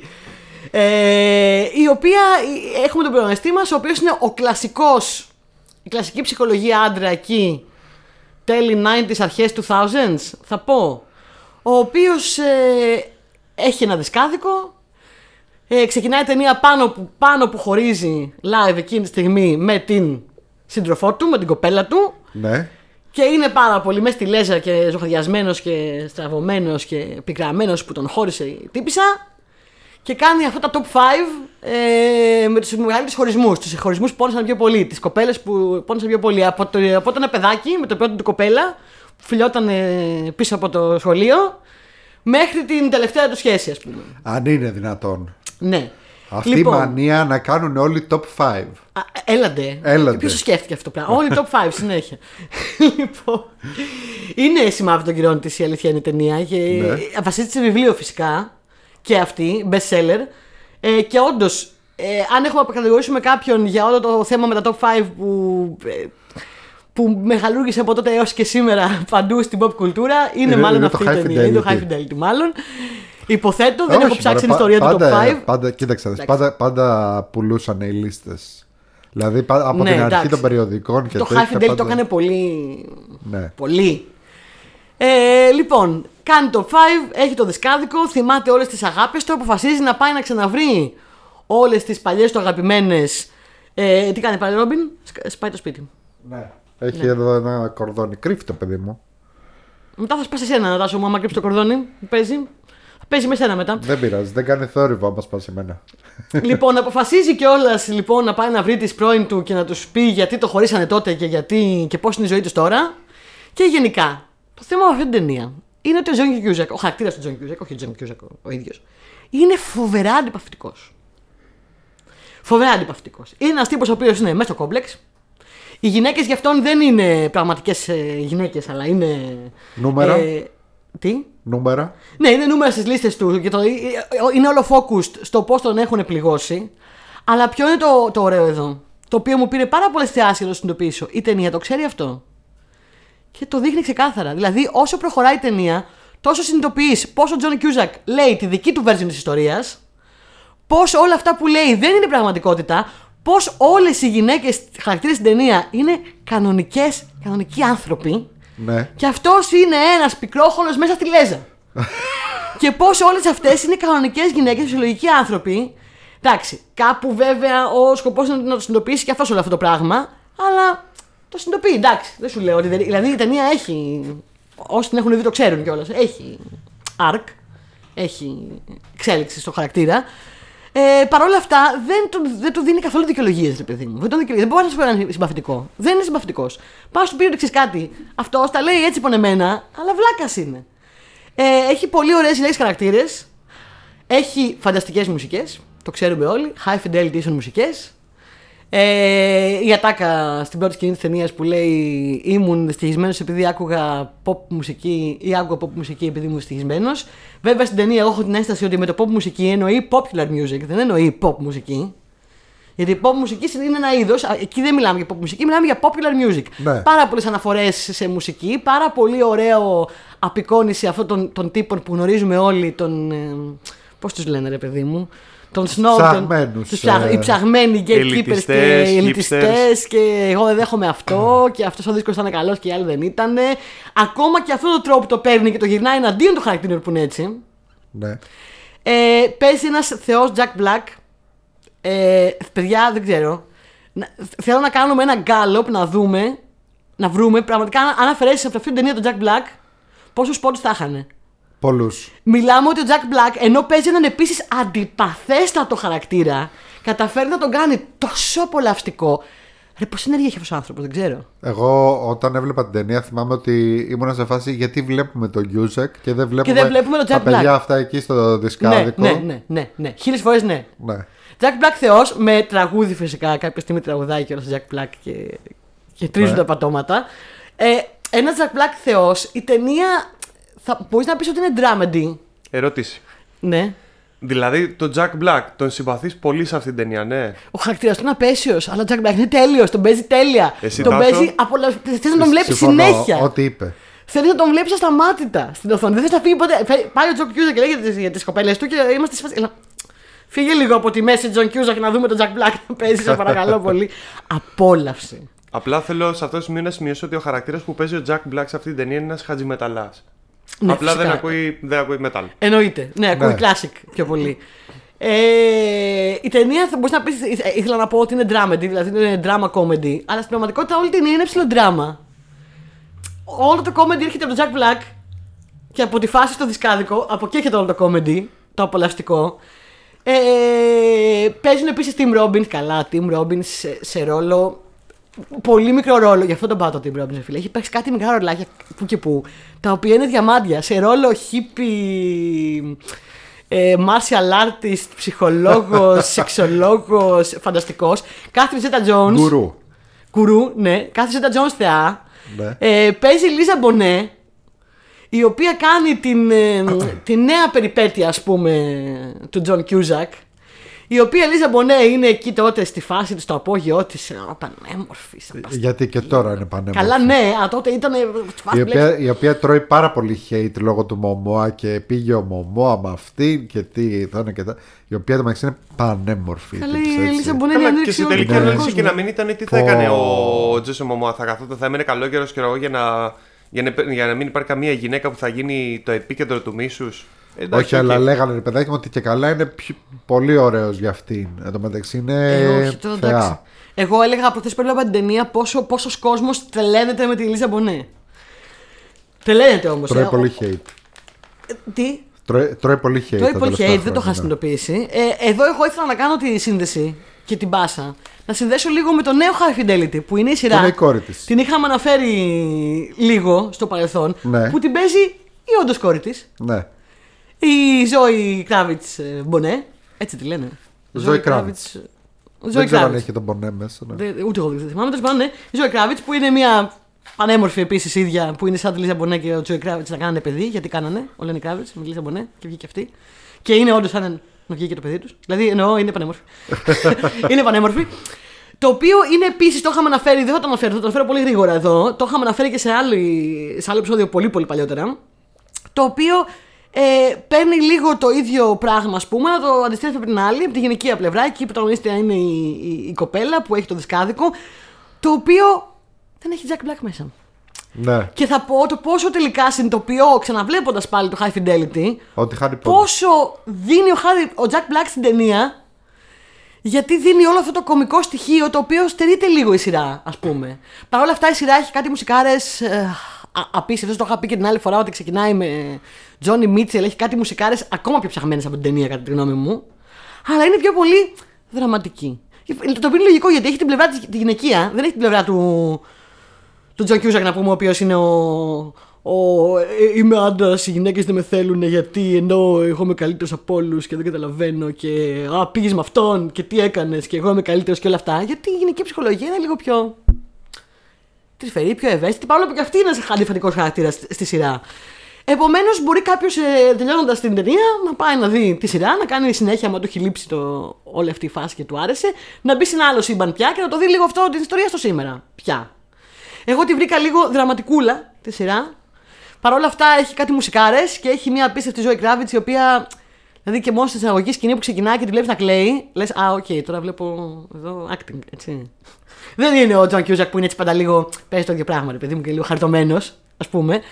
Ε, εντάξει, High Fidelity, epic ε, ταινία. Ε, ιδανική νομίζω για date night, ε, για να δεις τα tropes τότε και να αποκλείσεις, να γελάσεις, να αυτόσει, να απολαύσεις ε, χαρακτήρες. Ιστορική πια ταινία νομίζω, την αγαπάει πολύς κόσμος. Την είχαμε βάλει και στο top 5 ε, με καλύτερα soundtracks. Ναι. Αν θυμάμαι καλά, την είχε βάλει Βαρβάρα, αν δεν κάνω λάθος. Και Ω. ψηλά σε θέσεις. Ω. Τότε με τα καλύτερα soundtracks ταινιών. Ε, compilation soundtracks που είχαμε κάνει. Compilation. Ωραίο επεισόδιο εκείνο. Ναι. Πολύ ωραίο. Πολύ ωραίο επεισόδιο εκείνο. Ε, ναι. Αυτά με το νούμερο 3 μου. Εσύ τι έχεις Νούμερο νούμερο 3. 3. Λοιπόν, εγώ στο νούμερο 3 έχω μια άλλη ταινία που είχαμε πει σχετικά πρόσφατα. Ε, που την είδα τυχαία ε, μια, κάποια στιγμή, ρε παιδάκι μου, που ε, χάζευα εκεί στο Disney Plus. Ε, και λέω, Α, Steve Carell, Tina Fey. Και λέω, Καλή φάση. Hm. Για κάτσε να τη δούμε. 2010. Η ταινία 2010, λέγεται μπράβο. Date Night και είναι πολύ κατάλληλη για ένα date night. Είναι για ένα Την έχεις ζευγάρι. ξαναπεί πάλι σε ένα άλλο επεισόδιο. Ε, με Αυτό δεν λέμε, ναι. Ναι, ναι, ναι. Ε, Την έχω δει πριν χρόνια, δεν θυμάμαι καλά, αλλά θυμάμαι ότι είχα περάσει πάρα πολύ ωραία. Έχει Ε, την πάρα είχα για πολύ πολύ χαζή γέλιο. κο- κομμωδιούλα και δεν ήταν. Ήταν δεν πολύ ήταν καλή. χαζή. Έχει πάρα πολύ γέλιο. Είναι πάρα πολύ ευχάριστη. Ε, τη βλέπεις άνετα με τη σύντροφό σου ή τον σύντροφό σου οτιδήποτε. Ε, ο Steve Carell και η Tina Fey παίζουν ένα ζευγάρι το οποίο είναι σαν τα ζευγάρια που έλεγες πριν. Παντρεμένοι 800 χρόνια με παιδιά. Δεν έχουν, έχουν μηδέν ελεύθερο χρόνο και προσωπική ζωή. Ε, και απλά κάθε λίγο και λιγάκι ε, κανονίζουν και πάνε ένα date night. Έχουν πει ρε παιδάκι μου ότι κάθε Πέμπτη θα έχουμε ένα date night. Αλλά ακόμα και αυτό. Ε, εντάξει, είναι βαρετό πλέον. Δηλαδή πάνε στο Ναι, ίδιο εστιατόριο, τρώνε τα ίδια φαγητά, ε, έχουν τις ίδιες συζητήσεις για τη δουλειά και δεν ξέρω εγώ τι. Αυτό. Λοιπόν, Όλοι όσοι έχουμε χρόνια σχέσει. Ε, το έχουμε ζήσει αυτό. Ναι, εδώ εντάξει. Και μια βραδιά αποφασίζουν να είναι λίγο πιο περιπετειώδεις και να είναι λίγο πιο τέτοιο. Και τι κάνουν, κάνουν το εξής απλό, το οποίο το, το αναφέρει σε όλη την ταινία σε φάση ότι πω πω τι κάναμε. Πάνε σε ένα εστιατόριο πολύ ακριβό, που είναι όλα οι θέσεις κλεισμένες. Φυσικά, γιατί πρέπει να κάνεις κράτηση, ξέρω εγώ, μήνες πριν για να κλείσεις τραπέζι. Και λένε, ξέρω εγώ, βλέπουν ένα όνομα στη λίστα και λέει είμαστε η τάδε. Ε, Είμαστε λέει ο τάδε και η τάδε. Ξέρω εγώ το τάδε ζευγάρι. Καλά που πήγε έχετε. αυτό. Ναι. Και τους παίρνουν τη θέση. Α- αυτό που δεν ξέρουν μεν είναι ότι το ζευγάρι στο στο οποίο, το οποίο τη θέση πήρανε είναι ένα ζευγάρι το οποίο είναι μπλεγμένο με μαφία, ναρκωτικά, ε, διεφθαρμένους ε, μπάτσους, ε, όλα. Δηλαδή ξέρω εγώ τα έχει όλα και μπλέκονται έτσι σε μια τρελή περιπέτεια από το πουθενά. Αρχίζουν και τις κυνηγάνε όλοι ξέρω εγώ στην πόλη. Ε, αυτοί είναι δύο απλοί τύποι οικογενειάρχες, ξέρω εγώ, αλλά ταυτόχρονα είναι και ό,τι πιο συναρπαστικό τους έχει συμβεί στη ζωή τους. Γελάω Οπότε, γιατί θυμάμαι στις φάσεις ότι. ε, ναι, οπότε το χαίρονται κιόλας λίγο. Δηλαδή, ξέρω εγώ, από τη μία έχουν, ε, ε, ε, τα έχουν κάνει λίγο πάνω τους, αλλά από την άλλη, ξέρω εγώ, χαίρονται λίγο. Σου λέει, τι γίνεται εδώ, μας κυνηγάνε όντως, ξέρω εγώ. Είναι ό,τι πιο συναρπαστικό που έχει συμβεί. Ε, είναι πάρα πολύ ωραίο, έχει πάρα πολύ ωραίο γέλιο. Έχει άπειρα καμίος γιατί τότε ήταν και η Τίνα Φέη που είχε το SNL ε, και τα λοιπά και του- ήξερε τους πάντες έχει και πάρα πολλά καμίος από ηθοποιούς που τότε ήταν άγνωστοι και μετά έγιναν απίστευτοι ξέρω εγώ τώρα Ναι, κυβερνάνε ναι, το ναι, ναι, Hollywood ναι. Ε, και τους βλέπεις σε κάτι ρόλους ξέρω εγώ των ε, δύο λεπτών ας πούμε ναι, ναι, ξέρω ναι, το εγώ. σερβιτόρο ξέρω εγώ, ας πούμε. Ναι. Ναι. Ε, πραγματικά δείτε το με το σύντροφό σας ή τη σύντροφό σας. Δεν θα χάσετε. Date night λέγεται. Ε, πάρα πολύ γέλιο, παιδιά. Πραγματικά. Αυτό. Ε, εγώ την είχαμε βάλει τότε σε φάση. Α, τώρα αυτή η ταινία θα. Τότε που την είχαμε δει, όταν είχε βγει, τώρα θα είναι κάπως κομμωδιούλα και τα λοιπά. Και ήταν απολαυστικότατη. Και την είχαμε δει σε date night. Το date night. ήταν απολαυστικότατη. Είχε και δράση. Είχε και... Αυτό που λες τα κάμε- τα κάμεο είναι, τα καμίο είναι φοβερά. Ναι, είσαι, βασι- βασικά είσαι σαν το meme του Λεωνάρντο Ντικάπριο που είναι με την πύρα στον, κα- στην πολυθρόνα που, που δείχνει σε φάση συνέχεια την τηλεόραση. Έτσι. Α, είναι και αυτός. Είναι και αυτός. Α, ο, ο τέτοιος. Πώς τον λένε; Η... Λοιπόν, πάμε στο επόμενο νούμερο. Πάλι έχουμε τόσα πολλά να πούμε σήμερα. Τι κατάσταση είναι αυτή την εκπομπή; Το επόμενο νούμερο. Το επόμενο νούμερο, Γιάννη. Νούμερο 2! Βάζει νεράκι ο Τάσος, ωραία. Βλέπετε εδώ πέρα με πιέζουν. Ε, Το νούμερο, δι- το νούμερο Γιάννη, το νούμερο Γιάννη. Εντάξει ρε παιδιά, οκ, νούμερο είναι, θα έρθει. Εντάξει, αφαιρέθηκε. Τι κάνουμε, Πω, πω. εκπομπή. Και Έλα, ντε, τι κάνουμε εκπομπή. Λοιπόν, στο νούμερο 2 έχω βάλει ίσως την πιο έτσι. Πώς θα το πω. Σοβαρή ταινία που έχω βάλει στη λίστα. Σοβαρή. Δεν μου αρέσουν αυτές οι φράσει σε μένα. Όλες τι ταινίες σοβαρές είναι και όλες τι ταινίες είναι χαλαρές και όλες είναι entertainment και όλες είναι απ' όλα. Γιατί έτσι είναι Σε ταινίες. ύφος εννοείς πιο σοβαρή. Σε ύφος πιο σοβαρή. Ναι. Αχ, μια ταινία η οποία, παιδιά, δεν ξέρω, άμα δεν την έχετε δει, εγώ όταν την είδα είχα σταχωρηθεί πάρα πολύ. για πολλούς λόγους. Ε, και είναι μια βιογραφία την οποία έχουμε αναφέρει και σε άλλα top 5 στο παρελθόν παλιά. Ε, νομίζω εσύ, εγώ δεν είχα μιλήσει για αυτήν, νομίζω. Για πες. Walk the line. Ω, Walk the Την line. είχαμε πει, νομίζω, την είχα βάλει στις μουσικές βιογραφίες, νομίζω. Ναι, εσύ την είχες βάλει στις μουσικές βιογραφίες γιατί είναι Α, η ταινιάρα. βιογραφία του Johnny Cash. Johnny Cash, ο μεγαλύτερος country και άλλα πράγματα τραγουδιστής στην ιστορία. Εγώ, παιδιά, για όποιον δεν ξέρει, επειδή έχω ψύχους με τον Johnny Cash, έχω αγάπη, έχω μεγάλο έρωτα, μεγάλη τέλα. Πώς να μην έχεις; Εγώ θεωρώ ότι ο Johnny Cash δεν είναι country, είναι τα πάντα όλα. Crossover. Είναι γκοθιά, είναι όλα τα πάντα. Ε, έχει κάνει μεγαλύτερους από του καλύτερους δίσκους όλων των εποχών. Ρόμπιν, σταμάτα να τρώσει το καλό του μικροφόνου. Ο Ρόμπιν. Sabotage. Ο, ο γάτος. Listen all y'all, it's a Στην παρουσίαση στην εκπομπή, ο Ρόμπιν, εδώ, μαζί μας. Μαζί σας. Ναι. Φύγε από εδώ. Έγινε λοιπόν, meme της θέλω να προάλλες. μιλήσω για τον Johnny Cash, Ρόμπιν. Μπορείς να σοβαρευτείς λίγο; Όταν μιλάμε για τον Johnny Cash. Σε παρακαλώ πολύ. Με κοιτάει σε φάση. Σκασίλα μου. Τι λες. Δεν μ' αρέσει η country. Ε, και εμένα, παιδιά, λοιπόν, δεν μου αρέσει η country, να ξέρετε. Είναι από τα είδη. ε, Ενώ γενικά μου αρέσουν πολλά είδη και πάρα πολλά. Η country είναι λίγο από τα είδη που δεν μου πολύ μιλάνε. Οκ, fine. Ο Johnny Cash είναι κάτι Είναι άλλο. λίγο τα σκυλάδικα της Αμερικής. Ναι, είναι λίγο το. Ναι, εντάξει. Αλλά ο Johnny Θα Cash μπορούσε να πεις. είναι Ο Johnny και Cash είναι Johnny Cash. λίγο Καζαντζίδης, εγώ. Τα πάντα είναι ο Johnny Cash. Τα πάντα. Ε, έχει πει τα πάντα. Έχω ψύχωση μαζί του.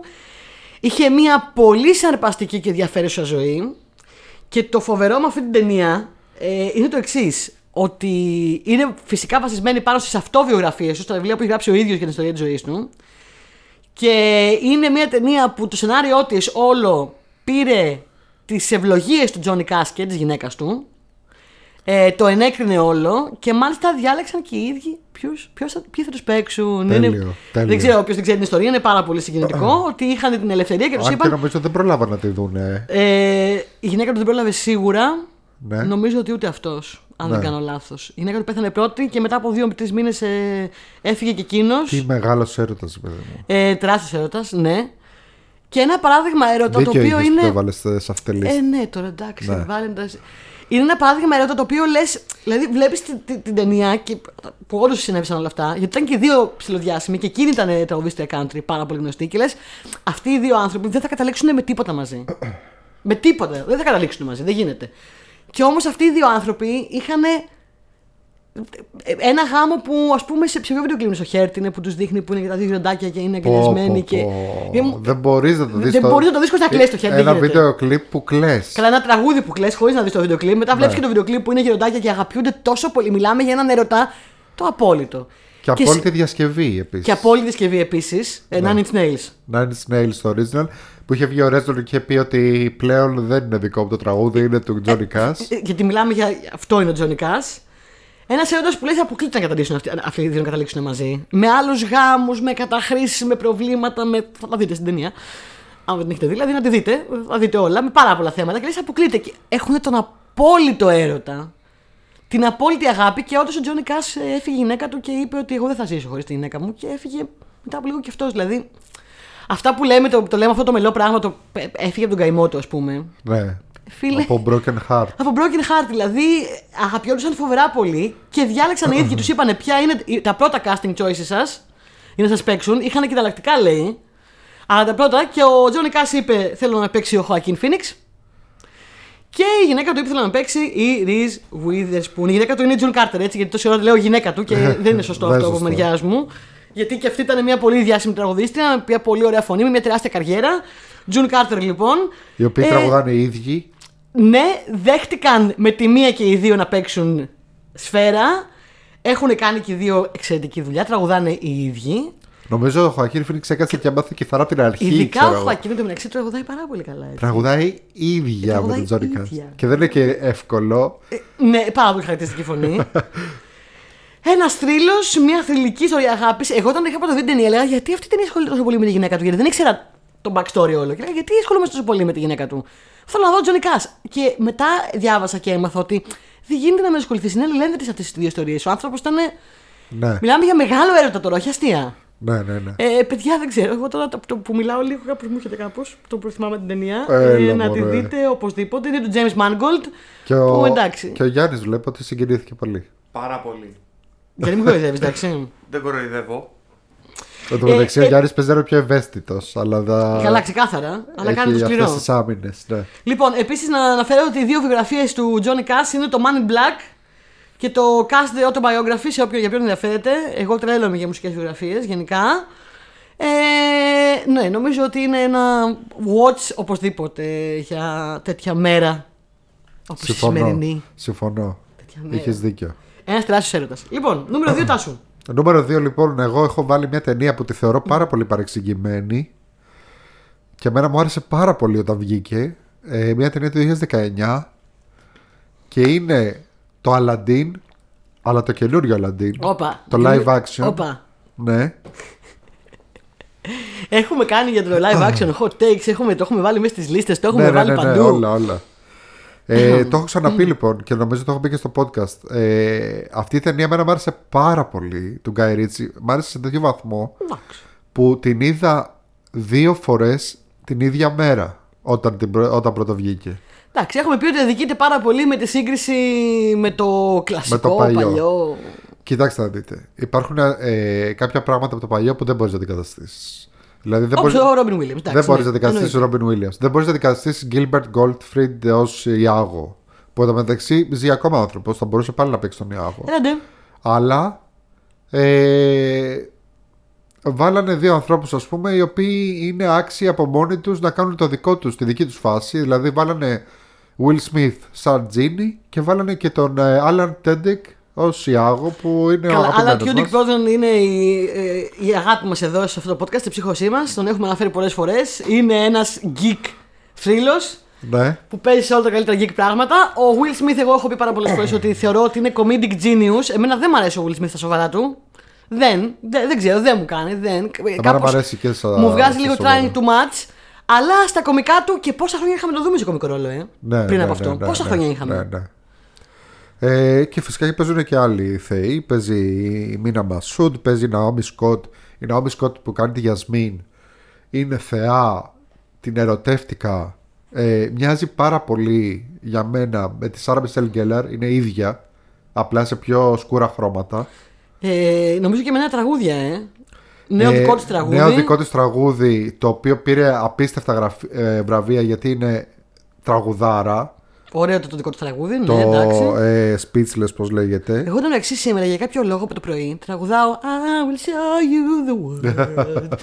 Λα, λα, λα. Δεν ξέρω τι έχω πάθει, μου έχει κολλήσει. Νασίμ Πεντράντ, ε, ξέρω εγώ, η τέτοια της Γιασμίν, η, η πυρέτρια και φίλη και τα λοιπά. Α, ναι. Ναι, την είχα ξεχάσει, ναι.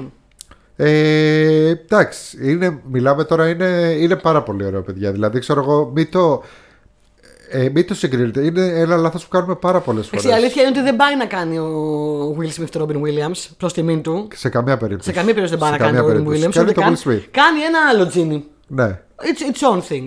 Και είναι να βγει και sequel. Και έχουν πει Άντε. ότι ακόμα και τώρα, ε, μετά από τόσα χρόνια, έχουν πει ότι ναι, ακόμα το έχουμε και βγαίνει και θα βγει. Πάλι Γκαϊρίτσι. Ε, νομίζω πάλι Guy Ritchie, σίγουρα πάλι Will Smith και σε μεγαλύτερο ρόλο. Και μάλιστα δεν θα έχει τόσο να κάνει με τις συνέχειες του παλιού Aladdin. Θα είναι καινούριο δικό Γιατί του και πράγμα. το παλιό δεν είχε ε, sequel. Το παλιό είχε πολλά sequel, Είχε δύο-τρία. πολλά sequel και, και νομίζω και σειρά. Ναι. Όχι, νομίζω, είμαι σίγουρη ότι είχε Σειρά, σειρά. σειρά. Είμαι σίγουρη ότι είχε και Ισχύει, σειρά. Το βλέπαμε στο, τότε στο Disney Μπράβο, Club. εγώ το θυμάσαι. βλέπω φανατικά στο Disney Club το Aladdin. Καλά, το Aladdin είναι το Ε, αγαπημένο μου. Λυκούργο και Καρολίνα. Είναι το αγαπημένο μου animation. Anyway. Ε, μ, Οκ, είχε κάποια πολύ καλά στοιχεία η ταινία και σίγουρα ο Will Smith θέλω να τον ξαναδώ και σε άλλους κομικούς ρόλους. Γιατί, γιατί δεν κάνει πια; Γιατί πήρε, πήρε Όσκαρ. Τώρα που του δώσανε Όσκαρ μπορεί να σταματήσει λίγο με τα δραματικά. Να κάνει λίγο κομικά πράγματα. Γιατί ήταν τόσο καλός και απολαυστικό. Θέλει κι άλλο. Στο πιο Που ελαφρύ. Δεν, δεν θα πάρει ποτέ ξανά. Μάλλον όχι. Όχι. Ούψ. Ε, λοιπόν, πάμε στο. Πάμε στο νούμερο. Νούμερο 1. Ο Γιάννης σα βάζει Νούμερο πω πω με ένα. ενοχλείτε με αυτά τα νούμερά σας και αυτές τις εκπομπές σας. Τι πράγματα είναι αυτά. Νούμερο 1. Λοιπόν, εγώ δεν υπάρχουν εκπλήξεις εδώ. Εδώ μιλάμε για ένα πράγμα που έχω βάλει νούμερο 1 κιόλας και σε άλλες λίστες. Ε, δεν το διαπραγματεύουμε. Δεν το σκέφτομαι. Συγγνώμη. Ε, αλλά για μένα από όλη αυτή τη λίστα στην πλατφόρμα ήταν το ξεκάθαρο νούμερο 1 μου και το νούμερο 1 μου είναι το WandaVision. WandaVision. Ποια μεγαλύτερη ιστορία αγάπης από την ιστορία της Wanda και του Vision, αλλά κυρίως της Wanda γιατί το WandaVision Καλά, καταρχάς αυτό όνομα, το έχω ξαναπεί αυτό. Δεν ξέρω γιατί με ενθουσιάζει τόσο πολύ αυτό το λογοπαίγνιο. που είναι Wanda και Vision και είναι WandaVision όπως λέμε Panavision, όπως λέμε. Και είναι μια σειρά που είναι tribute στην τηλεόραση. Ναι, ε, πρώτα απ' στο όλα television. λοιπόν μία οδή στην τηλεόραση. Τα έχω ξαναπεί, αλλά έχει περάσει πολύ καιρό από τα έχει περάσει ένας χρόνος και βάλε. Επομένως θα τα ξαναπώ τώρα πάλι τα ίδια. ε, είναι μία οδή στην τηλεόραση για όλους εμάς που μεγαλώσαμε με τηλεόραση, για όλα τα παιδιά που. Αυτό που δείχνει στο WandaVision, ένα παιδί το οποίο μέσα από τα δύσκολα πράγματα, τα τραγικά, τα βαριά πράγματα που του συνέβαιναν, αυτό έβλεπε Αμερικάνικες σειρές στην τηλεόραση. Πόσα παιδιά μπορούμε να ταυτιστούμε με αυτό το πράγμα. Ε, τόσο τέλειο. Το ότι το κάθε επεισόδιο είναι tribute σε μια διαφορετική σειρά των κλασικών sitcoms της Αμερικάνικης τηλεόρασης, των, των, των ελαφριών sitcoms, όχι των βαριών πραγμάτων. Γιατί εγώ το λέω, παιδιά, μην στον πάρουμε το ελαφρύ.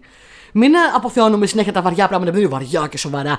Έχει να δώσει πάρα πολλά πράγματα το sitcom. Και το ελαφρύ το λέω σε πολλά εισαγωγικά μέσα, γιατί δεν είναι ελαφριά. Είναι πάρα πολύ δύσκολο να κάνεις κομμωδία. Πολύ πιο δύσκολο από ότι να κάνεις δράμα. Ε, κάθε επεισόδιο ένα Αυτό τέλειο. ισχύει Μα ναι. χίλια τα εκατό. Μα να ναι. ξέρεις. Και, το, και στο λέω και από τη μεριά του ηθοποιού. Ε, ξεκάθαρα. Και από Ναι. την πλευρά του σκηνοθέτη και από όλε τι πλευρές. Είναι πάρα πολύ δύσκολο να κάνεις κομμωδία καλή. Ναι. Δεν θα γελάσουν όλοι καθόλου εύκολα. Θα κλάψουν όμως πολύ εύκολα. Αν βάλεις μια συγκινητική μουσική και ένα συγκινητικό πράγμα να γίνεται και ένα φωτισμό, έτσι θα κλάψει ο κόσμος πάρα πολύ εύκολα. Δεν είναι, δεν είναι δύσκολο. Να τον ρογκάσει να γελάσει είναι πάρα πολύ δύσκολο όμως. Yes. Ε, ένα απόλυτο τέλειο tribute για όσους αγαπήσαμε sitcoms. ξεκινάει από Lucy Ball, καταλήγει σε, 90s, ε, σε 2000s. Ναι, ναι, sitcoms ναι, ναι, ναι. τύπου Modern Family. Τέλειο, φανταστικό trope. Μια ιστορία η οποία εμένα πέρα από το. Αυτό το tribute με τα sitcoms. Πέρα από το Avengers και υπερήρωες που μου αρέσουν και τα, τα, τα γουστάρω τρελά, οκ, είμαι geek, τα αγαπώ. Πέρα από όλα αυτά, η ιστορία αν την απογυμνώσεις από όλα αυτά και τη βάλεις απογυμνωμένη στο core της, είναι τόσο όμορφη και τραγική. Είναι μια γυναίκα που έχει βρει και έχει χάσει τον έρωτα της ζωής της και θα κάνει τα πάντα για να ξαναφτιάξει τη ζωή που έχασε. Ναι. Δηλαδή είναι ανατριχιαστικό, το λέω και ανατριχιάζω. Και σίγουρα εξερευνήσαμε αυτό το concept της Wanda γιατί ήταν πολύ δυνατό concept και σε άλλες ταινίες στο μέλλον. Ε, μην κάνω spoilers τώρα. Τα έχουμε πει ξαναπεί όμως βέβαια. Ε, αλλά το πώς το κάνει το WandaVision είναι ανατριχιαστικό. Είναι πραγματικά ανατριχιαστικό. Δηλαδή, όσο περνάει, τόσο στην αρχή ψήνεσαι με το «Μμμ, τι συμβαίνει εδώ και στην πορεία ψήνεσαι με το Οκ, έχω αρχίσει και υποψιάζομαι τι συμβαίνει εδώ και ανατριχιάζω και κλαίω με αυτό που συμβαίνει εδώ. Ε, Χωρίς να προσπαθήσει να στην κάνει καλή ή κακή ή να στην ξυλώσει, τα πράγματα είναι όπως είναι. Ε, θα ήθελα να είχε αφήσει λιγότερα loose ends. Εγώ, αυτό είναι η μόνη- η μόνη μου μικρή κριτική για τη σειρά αυτή που, που τη θεωρώ διαμάντι, αριστούργημα, τη βάζω στο, νούμερο- στο νούμερο 1 έτσι. Ξεπερνάει Walk the Line, ξεπερνάει High Fidelity, ξεπερνάει τα πάντα. Το μόνο μου ένσταση θα ήθελα να αφήσει λίγα, λιγότερα loose ends. Γιατί έχουμε ακόμα κάποια loose ends από τη σειρά που δεν θέλω να κάνω spoiler, ξαναλέω, που δεν έχουν ακόμα απαντηθεί, ας πούμε. ναι. Να μην αφήναμε το να ήταν λίγο πιο κλεισμένο έτσι. Και να μην υπήρχε η ταινία που Doctor Strange. Που κάπως το άλλαξε λίγο αυτά τα loose ends και πάλι δεν ικανοποίησε τα αυτά. Καθόλου Εμένα μου άρεσε το δεν Doctor μου Strange, τα, άρεσε. τα ξέρεις, τα έχουμε πει. Τα έχουμε συζητήσει. Εμένα μου άρεσε πάρα πολύ το Doctor Strange. Απλά με τη Wanda έτσι υπάρχουν πράγματα να κάνεις και δεν χρειάζεται να το παρακάνουμε. Μπορούμε να κάνουμε πολύ ωραία πράγματα. Σιγά σιγά διακριτικά, χωρίς να την κάνουμε, να την εξωθούμε στα άκρα. Ε, η Olsen δίνει ένα καταπληκτικό στάλ ερμηνεία για μένα εδώ. Όπως, πα- καλά, πα- πα- πάντα η Olsen είναι φανταστική. Είναι σαφώς η πιο ταλαντούχα από την οικογένειά της, χωρίς να θέλω να συγκρίνω. Αλλά η κοπέλα το. το... Χωρίς δεν να θέλω συγκρίνω, να αλλά συγκρίνω, η- Συγκρίνω, αλλά συγκρίνω. αλλά οι Αλλά, άλλες αλλά η είναι κοπέλα για του παλεύει, φωτογραφία. παιδιά. Δηλαδή είναι ηθοποιός, όχι αστεία έτσι. Κάνει, κάνει, πρά- κάνει δουλειά, δηλαδή βλέπεις το μάτι της και σε πιάνει κάτι. Μόνο, μόνο με το, με το μάτι. Ναι, ναι, ναι. Δηλαδή ναι. αυτό το acting with the eyes των ηθοποιών δεν είναι εύκολο πράγμα να το κάνεις. Ε, τρελαίνομαι με το πόσο πιστή είναι αισθητικά η σειρά σε όλες αυτά τα, τα, τα, τα eras of sitcoms, όλες αυτές τις εποχές των sitcoms. Τρελαίνομαι. Και δεν είναι μόνο ότι, ας πούμε, είναι το πρώτο επεισόδιο που όλοι το έχουμε στο μυαλό μας γιατί είναι στο τρέιλερ, το Lucy Ball φάση. Ναι. Ε, α, του βάλαμε ένα σπρώμαυρο φίλτρο, της βάλαμε και τα φουστάνια της εποχής και την κάναμε. Όχι, είναι οι διάλογοι. Είναι γραμμένοι όπως ήταν οι διάλογοι τότε. Είναι, είναι σειράρα. Η τώρα, σκηνοθεσία, οι κάμερες, το κάμερα work, ο τρόπος που κινούνται οι κάμερες είναι όπως εκείνη την εποχή. Δεν κάνει jump cuts, δεν κάνει επαναρρίσματα. Και όταν τα κάνει, τα χρησιμοποιεί για το story. Και λες, ούψ, τι έγινε εδώ. Και χωρίς να σου πει τίποτα, σου λέει, σου λέει τα πάντα. Αγαπώ το WandaVision. Ήρθε καιρός για ένα rewatch, νομίζω. Ήρθε καιρός για ένα rewatch όλου του WandaVision. Κοιτάει έτσι πλάγια, δεν ξέρω τι είδες. Κοιτάει λεξά. Ο Γιάννη είναι σε βάση, Όχι, θα με βάλει να το ξαναδώ. ναι, σιγά που δεν του άρεσε, νομίζεις. Και αυτό ήταν το νούμερο ένα μου. Και για να ακούσω το νούμερο ένα σου, Τάσο. Ε, στο νούμερο 1, το δικό μου δεν υπάρχει καμία έκπληξη στο τι θα έβαζα φυσικά. Ε, τι- Εγώ ξέρω ότι θα βάζες. Είμαι Απόλυτη- σίγουρη. Δεν το έβαλα γιατί ξέρω θα το βάλεις εσύ. την απόλυτη ιστορία αγάπης, την ε, μια οδή στην αγάπη. Γιατί έτσι κι αλλιώς, ε, όπως λέει στην ταινία, Love is like oxygen. Love is a many splendor thing. Love lifts us up where we belong. All you need is love. ε, και είναι φυσικά. Love is in the air. Ναι, ναι, ναι, ναι, ναι, ναι. Και είναι φυσικά το Moulin Rouge, το αγαπημένο μου Buzz Lurman. Εδώ Buzz ο, ο Γιάννης έχει γυρίσει Πού τα είναι, μάτια περιμένουμε να, του περιμένουμε να, πει- να, 82 να πει Μπας φορές. Lurpak. Γιατί λέει δεν μπορώ άλλο να ακούω για Baz Luhrmann. Ε, Ε, δεν, του- δεν μπορούσα. Αγίου Βαλεντίνου, να μην βάλεις λίγο Baz Luhrmann μέσα. Του λέω προχτές για να δούμε το Μελένιο. Όχι! Του λέω καθόλου εδώ μόνο. μου, Εντάξει. Εντάξει. Λοιπόν. Τον έχω πρίξει πραγματικά. Α, με το Μελένιο. κάτι που έμαθα ε, και δεν το ήξερα. Την προπαίδεια. Εκτός από αυτό. Τρει-τρει. λοιπόν, Εννιά. ε, τι, πώς λέγονται λέει αυτά τα musical Έχουν συγκεκριμένο όνομα αυτά τα musical Που παίρνουν τραγούδια παλιότερα Δεν πώς έχουν λέγονται; original Σπατάλη χρόνου. Α, Τι κυνικός. Ω. Έλα, ωραία, εντάξει, σταματάω, σταματάω. Λέγονται λέει Jukebox Musical. Jukebox Musical. Ναι. Λοιπόν, ξέρεις κάτι. Εγώ όταν είχα δει την πρώτη φορά το Moulin Rouge στο σινεμά τότε, Ναι. δεν ήξερα. Δεν είχα ιδέα για αυτό το concept, το Jukebox Musical που σήμερα έμαθα πώς το λένε και τώρα θα το λέω από εδώ και πέρα σαν να ξέρω για, από πάντα πώς το λένε. το Jukebox Musical λοιπόν, δεν ήξερα αυτό το concept. Και όταν ξεκινήσανε αυτοί να τραγουδάνε αυτά τα τραγούδια, νομίζω ότι το πρώτο ήταν το, το Nirvana. Δεν είμαι σίγουρη, έχω και εγώ να τη δω την ταινία, θα την ξαναδώ. Ναι, όμως. ναι, ναι. Here we are now Ε, entertainers. ε, entertainers. Έπαθα ένα σοκ και λέω τι κάνουνε. Και μου είχε κακοφανεί. Δεν, δεν, το- δεν το Ναι, πιάνα. στην αρχή, ο, σε Δεν το όλοι το πιάνα πάθαμε καθόλου. τότε αυτό. Ε, ε, όταν βγαίνει το Can Can και είναι Nirvana Can Can. Και λες τι, τι, Και λες, what? Όχι από την έννοια του, του μεταλλάτη κολλημένη του, όποιον τους Nirvana και τους βάλανε. σου κα- όχι, σε σου φάση. κάνει έκπληξη. Τι, τι εννοείς; Ναι. Δεν το πιανα καθόλου και την πρώτη φορά ήμουν σε φάση λίγο. Τι είναι αυτό τώρα; Εντάξει, με τα χρόνια μετά βέβαια που κατάλαβα το concept όλο και για τον Baz Luhrmann επίσης που δεν ήμουν τότε, ήμουν πιτσιρίκα τότε έτσι. Δεν ήμουν εξοικει- εξοικειωμένη με τον Baz Luhrmann 2001. και όλο αυτό το, τον πληθωρισμό του και τη φάση του. Ε, μετά ξετρελάθηκα εντάξει. Με τα χρόνια Ναι. την αγάπησα όλο και πιο πολύ. Ε, Όποιος δεν έχει δει το Moulin Rouge. Να πάει να το δει τώρα. Να το δει τώρα. Ε, Είναι μια ιστορία, μια οδή στην αγάπη και στην εποχή έτσι, των Bohème, ε, της ποίησης, του έρωτα, της, ε, Α, Paris. ναι, La Paris. ε, Ε, της ελευθερίας, της ελευθερίας ιδεών. Σωστό. Ναι. Τι ωραία φωνή έχει ο Γιούαν Μακρέγκορ. Πολύ ωραία. Γιούαν Μακρέγκορ, είσαι το είδωλό μου. Όχι, ε, ο Γιούαν Μακρέγκορ έχει φωνή σε φάση που θα μπορούσε να τραγουδάει, να είναι τραγουδιστής. Όχι φωνή έκανα μαθήματα φωνητικής για να παίξω στην ταινία γιατί έπρεπε να είναι musical. ναι, ναι, ναι. Φωνή ωραία. Ε, Κομματάρες. Προχτές εντωμεταξύ, ε, ε, λέω τυχαία την προηγούμενη εβδομάδα, άκουγα το soundtrack πάλι και είχα κολλήσει, είχα βάλει το Roxanne στο, στο repeat, το, το Tango of Roxanne. Που Τι είναι η διασκευή από, κομματάρα. από πολλοί. Τι κομματάρα. Και ήμουν μόνη μου. «Roxanne», Και κα- χτυπιόμουν εδώ πέρα και αυτό με κορόιδευε. Και μου έλεγε, φοράγα ακουστικά και μου έλεγε Γιατί χτυπιέσαι; Και εγώ λέγα «Roxanne». Πω πω, τι κομματάρα ταιριαστική είναι αυτή. Γιούαν Μακρέγκορ, λοιπόν, όπως είπες. Nicole Kidman. Κίντμαν, Τζον Λεγκουιζιάμο, Θεός. Αχ, πώς λένε την κόρη κύμα. Σατίν. Σατίν. Σατίν, καλά το θυμάμαι. Τι, Ε, τι όνομα. Jim Broadbent, ε, Richard Roxburgh, είναι με Ναι, εκπληκτικό cast.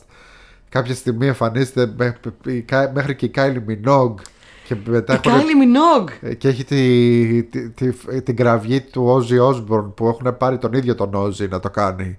Ε, εντάξει, Εντάξει, είναι μια το παιδιά, Baz ταινιάρα. Luhrmann.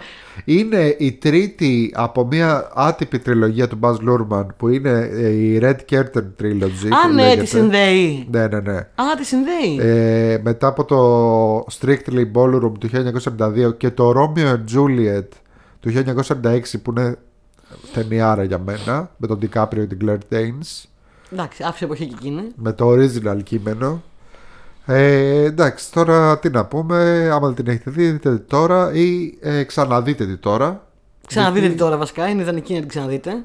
ε, Μέρα για που μένα είναι, Εγώ ιδανική δεν την έβαλα, θα την είχα. Θα δεν την έβαλα γιατί. Ξέρω την έβαζε εσύ.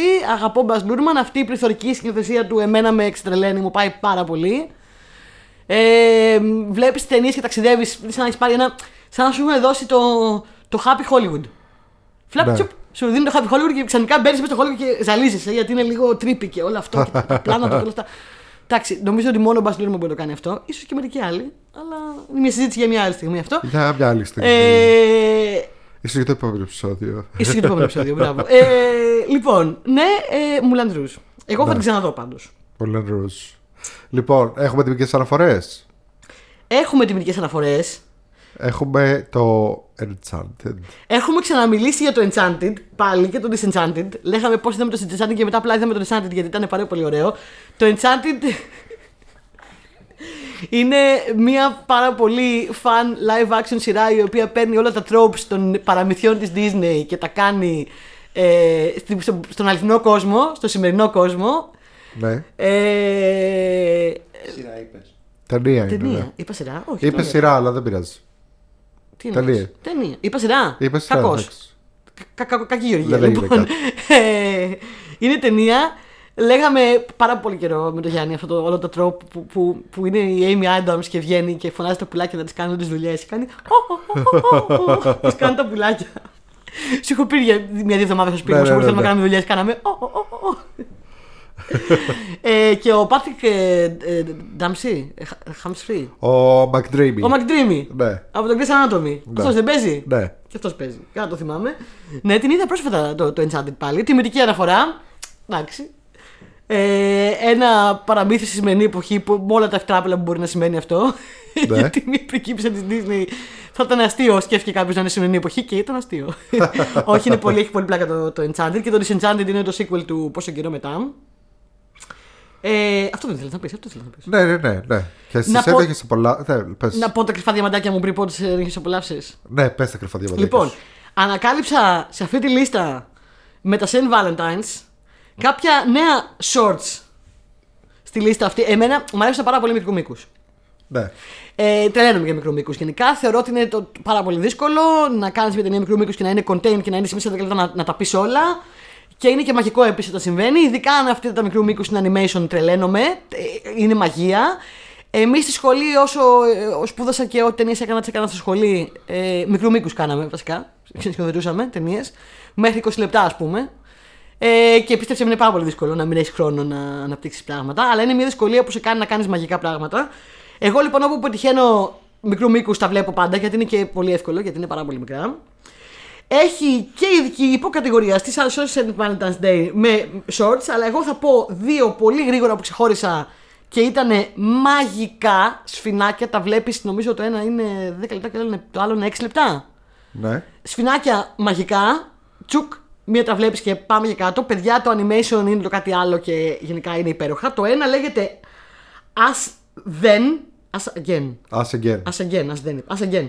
As Again, ε, και αυτό όταν το είδα είπα πρέπει να το δει ο Τάσος. Ε, για πες. Ε, γιατί είναι. Μην πεις πολλά. Όχι, είναι λίγο in the heights. Α, ωραία, θα το δω.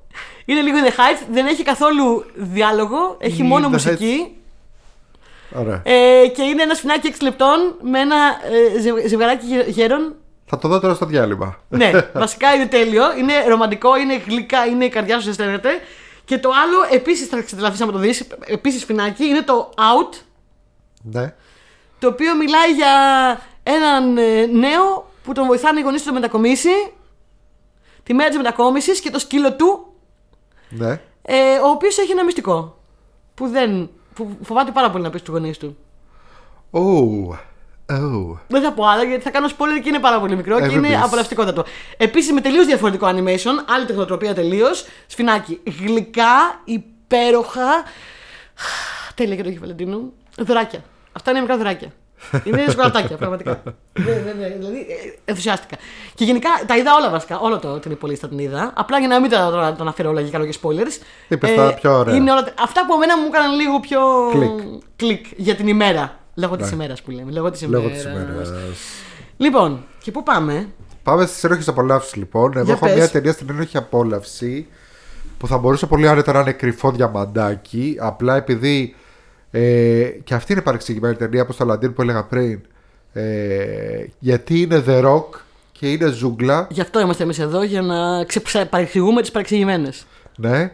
Ε, κοίτα αυτό μου ξύνησε κατευθείαν εδώ ο φίλος. Αυτός ξυνίζει με όλα. Του λες παγωτό, αγάπη. Βγάζει ένα τόξο και λέει. Σας μισώ Σας απέναντι. μισώ. Εγώ Μέσα προσπαθώ φάκελο. να κρατήσω τις αποστάσεις μου για να αφήσω τον τόνο του επεισοδίου Αγαπηλιάρικο για να μην τον κάνεις ξινό. Ναι, Τέτοιο και, είσαι. και εσείς πάτε και με τραβολογάτες συνέχεια από τον πάγκο. Τι θέλετε δηλαδή; Θα δεις Μουλάν Ρούζ εδώ μέχρι να, σου πω περάσει η κάτι μέρα. όμως. Είναι άδικο αυτό γιατί ξέρω εγώ, μας ακούει τώρα, μας ακούνε οι ακροατές και δεν βλέπουν ας πούμε, τι γίνεται εδώ. Που είσαι εσύ σε φάση. Εντάξει, δηλαδή, δεν εγώ γίνεται λέω τίποτα ό- ιδιαίτερο. όλο χαρά. Α, και η τάδε ταινία. Και είναι Γιάννη. Ε, Λέω μου τη μπροστά δίνει- μου. μου τη δίνει η ε, ταινία. μένει- Μου μένει τι και δίνουν απέ- ταινίες. Κάθεται και απέναντί μου, ξέρω εγώ, και βλέπω τη φάτσα του. Και για κάποιο λόγο τον αγαπάνε όλοι. Ναι, Τι φοβερό, όλοι οι ακροατές είναι ο Γιάννης και ο Γιάννης, κατάλαβες. έτσι Αυτό πάει. είναι με το- αυτούς το τους Dracumel χαρακτήρες effect. συνήθως. Έχω δηλήσεις και κάθαρα γιατί. Γιατί; Γιατί δεν με ακούνε τόσο εσάς. Αυτό ακριβώς. Λοιπόν. ε, Λοιπόν, η τι ταινία λέγαμε, The λέγεται Rock. The Rock και Ζούγκλα Που ο The Rock έχει μια παράδοση, έχει κάνει τουλάχιστον πέντε ταινίες στη ζούγκλα και παντού φοράει και τα ίδια. Αλλά- αλλά, ζούγκλα το Ένοχο, παιδί. ένοχο, ένοχο. αλλά αυτή είναι πάρα πολύ ωραία ταινία, παιδιά. Δείτε τι, λέγεται Jungle Cruise. Δεν το έχω δει η αλήθεια είναι εγώ αυτό. Από όλες αυτές που Δείτε έχουμε πει είναι η το, πρώτη που δεν έχω δει δείτε καθόλου. το. Είναι άλλη μια ταινία που είναι βασισμένη σε ένα από τα rides της Disneyland, όπως είναι το Pirates of the Caribbean. Α, ναι. Υπάρχει το Jungle Cruise στο ride, ας- το ride ας πούμε στην Disneyland και είναι ε, για μια τύπησα, την Emily Blunt που παίζει η Emily Blunt που θέλει να πάει ξέρω εγώ στη ζούγκλα για να... Παίζει και η Έμιλι. Ναι, και έχουν πάρα πολύ ωραία χημεία μεταξύ τους. Αυτός Άντε. παίζει ένα χαρακτήρα που δεν είναι ακριβώς ο ίδιος που παίζει σε όλες τις ταινίες που είναι «Α, ο τύπος, ο, ο ε, πώς το λένε, δέρνω και κάνω και τα λοιπά, αλλά... Ο The Rock δηλαδή. Ναι, έχει και αστιάκια. Ε, κάνει πολύ κακά λογοπαίγνια και έχει μανία με τα κακά λογοπαίγνια. Είναι έτσι. Είναι πιο ενδιαφέρον χαρακτήρας. Είναι ίσως. Πραγματικά σας μιλάω γιατί εγώ είμαι φαν. Ναι, ναι, όντως το έχεις πει. Βλέπεις The Rock πολύ. Ναι. Είναι ίσως ο πιο ενδιαφέρον χαρακτήρας που έχει παίξει ο The Rock. Και το Άντε, λέω ρε. έτσι χωρίς τέτοιο. Ναι. Ε, παίζουν Εντάξει κι λοιπόν, άλλοι- Τάσο, θα το δω λοιπόν. Με έπεισε όπως Παίζουν και, συνήθως. άλλοι, και άλλες φατσάρες Edgar Ramirez, Jack Whitehall, Jesse Plemons, Τζέσι Πλέμον. Paul Giamatti Πολ Τζιαμάτι. Ναι, αμέ. Τζέσι Πλέμον, Jesse Πολ Plemons Τζιαμάτι παίζει παίζει τον- στο Jungle Cruise. Jesse Plemons παίζει την καρικατούρα κακό θεός. Ακούς Γιάννη. Θεός. Ακούω, ακούω. Ε, Τζέσι Πλέμον. Ναι. Ο οποίος εντάξει είναι Και, διαμάντι. και πώς την είδαμε αυτή την ταινία πρώτη φορά. Λοιπόν, είχαμε πάει διακοπές με κάτι φίλους ε, και είχαμε κανονίσει και είχε φέρει, είχα φέρει εγώ, ξέρω εγώ, ένα σκλ- σκληρό με ταινίες και τα λοιπά και λάπτοπ και είχε φέρει ένας φίλος μου ένα προβολέα που είχε πάρει, ξέρω εγώ, ψηλοφτηνό. Α, και εγώ γιατί δεν ήμουν να κοιτάσω. Και- Γιατί τάσο. Και στήσαμε καρεκλήσει, γιατί σας έχω προτείνει πάρα πολλές φορές, αλλά ο Γιάννης λέει: ε, Δεν μ' αρέσει να πηγαίνω διακοπές με άλλα ζευγάρια, γιατί δεν έχω γιατί καλές δεν μου αρέσουν οι διακοπές και η ευτυχία. Για Ναι. Έτσι ακριβώς το λέω. Έτσι Ναι. ακριβώς. Ε, Λοιπόν, εγώ σας έχω προτείνει πάρα πολλές φορές, Γεωργία μου, να πάμε. Θα έρθω μόνη Άσε μου. το Γιάννη και έλα. Λοιπόν, είχαμε στήσει, Αχ, να λοιπόν, κάνουμε μια προβολή με προ- με προβολέα. είχαμε στήσει λοιπόν έτσι τις Προτζέκτορα. καρεκλίτσες μας έξω στο μπαλκόνι. Ήταν και κατά καλό καιρό και ήταν έτσι, ξέρεις, ωραία καλοκαιρινή βραδιά με το αεράκι κτλ. Σας μισώ. Και είχαμε βάλει τον, κρύωσα το, ήδη. τον προβολέα, ξέρω εγώ, όντως έκανε και μη σου πω και ψηλοψύχρα, ε, προβολέα ε, στον τοίχο και να βλέπουμε Jungle Cruise. Ήταν πάρα πολύ ωραία. Τώρα αυτή τη στιγμή ζηλεύω πάρα πολύ και μου την έχει δώσει. Θες να κάτσεις έξω σε κάποια αυλή τώρα με το αεράκι να σου κάνω Όχι, το προβολή; καλοκαίρι θέλω. Επίσης είναι πάρα πολύ πάλπι που εμένα μου αρέσουν πάρα πολύ τα πάλπ. Α, είναι πάλπι έτσι. Ναι. Ε, έχει την ατάκα που θα σα αρέσει πάρα πολύ που ε, του λέει κάποια στιγμή αυτή του λέει η Emily Blunt του The Rock του λέει I don't even like elephants και της λέει αυτός Lady everybody likes elephants Ε, πραγματικά, everybody likes elephants. Είναι το αγαπημένο μου ζώο ο ελέφαντας, εντάξει. και μόλις το, ε, το άκουσα αυτό λέω εντάξει Γεωργία ε, και θα βγάλουν και Ναι, sequel δέχομαι. Α, ναι οκ. ήταν αρκετά επιτυχημένο Εντάξει, μου το πούλησες, Τάσο, θα πάω να το δω. απλά Ωραία, λοιπόν. Μπορείς να το Τι βάλεις κατάλαβες τώρα; και σαν ένοχη απόλαυση και σαν κρυφό διαμαντάκι γιατί σου λέω το βλέπουν κάποιοι και λένε Α, The Rock στη The Rock, ζούγκλα ναι, ναι, ναι. Ε, οκ, ναι. δεν The θέλω Rock στη ζούγκλα ξανά. Ναι. Ε, πάρα πολύ ωραίο. Πολύ Οκ, ωραίο, οκ, πολύ ε, διασκεδαστικό. Αυτά λοιπόν. Εγώ η ένοχη απόλαυσή μου είναι το δεύτερο μου ταξίδι στον κόσμο του Bollywood. Σας μίλησα πρόσφατα για το ότι το- σε αυτή την ηλικία στα γεράματα ε, ασχολήθηκα, άρχισα να ασχολούμαι πρώτη φορά σοβαρά με το Bollywood και με το τι έχει να προσφέρει.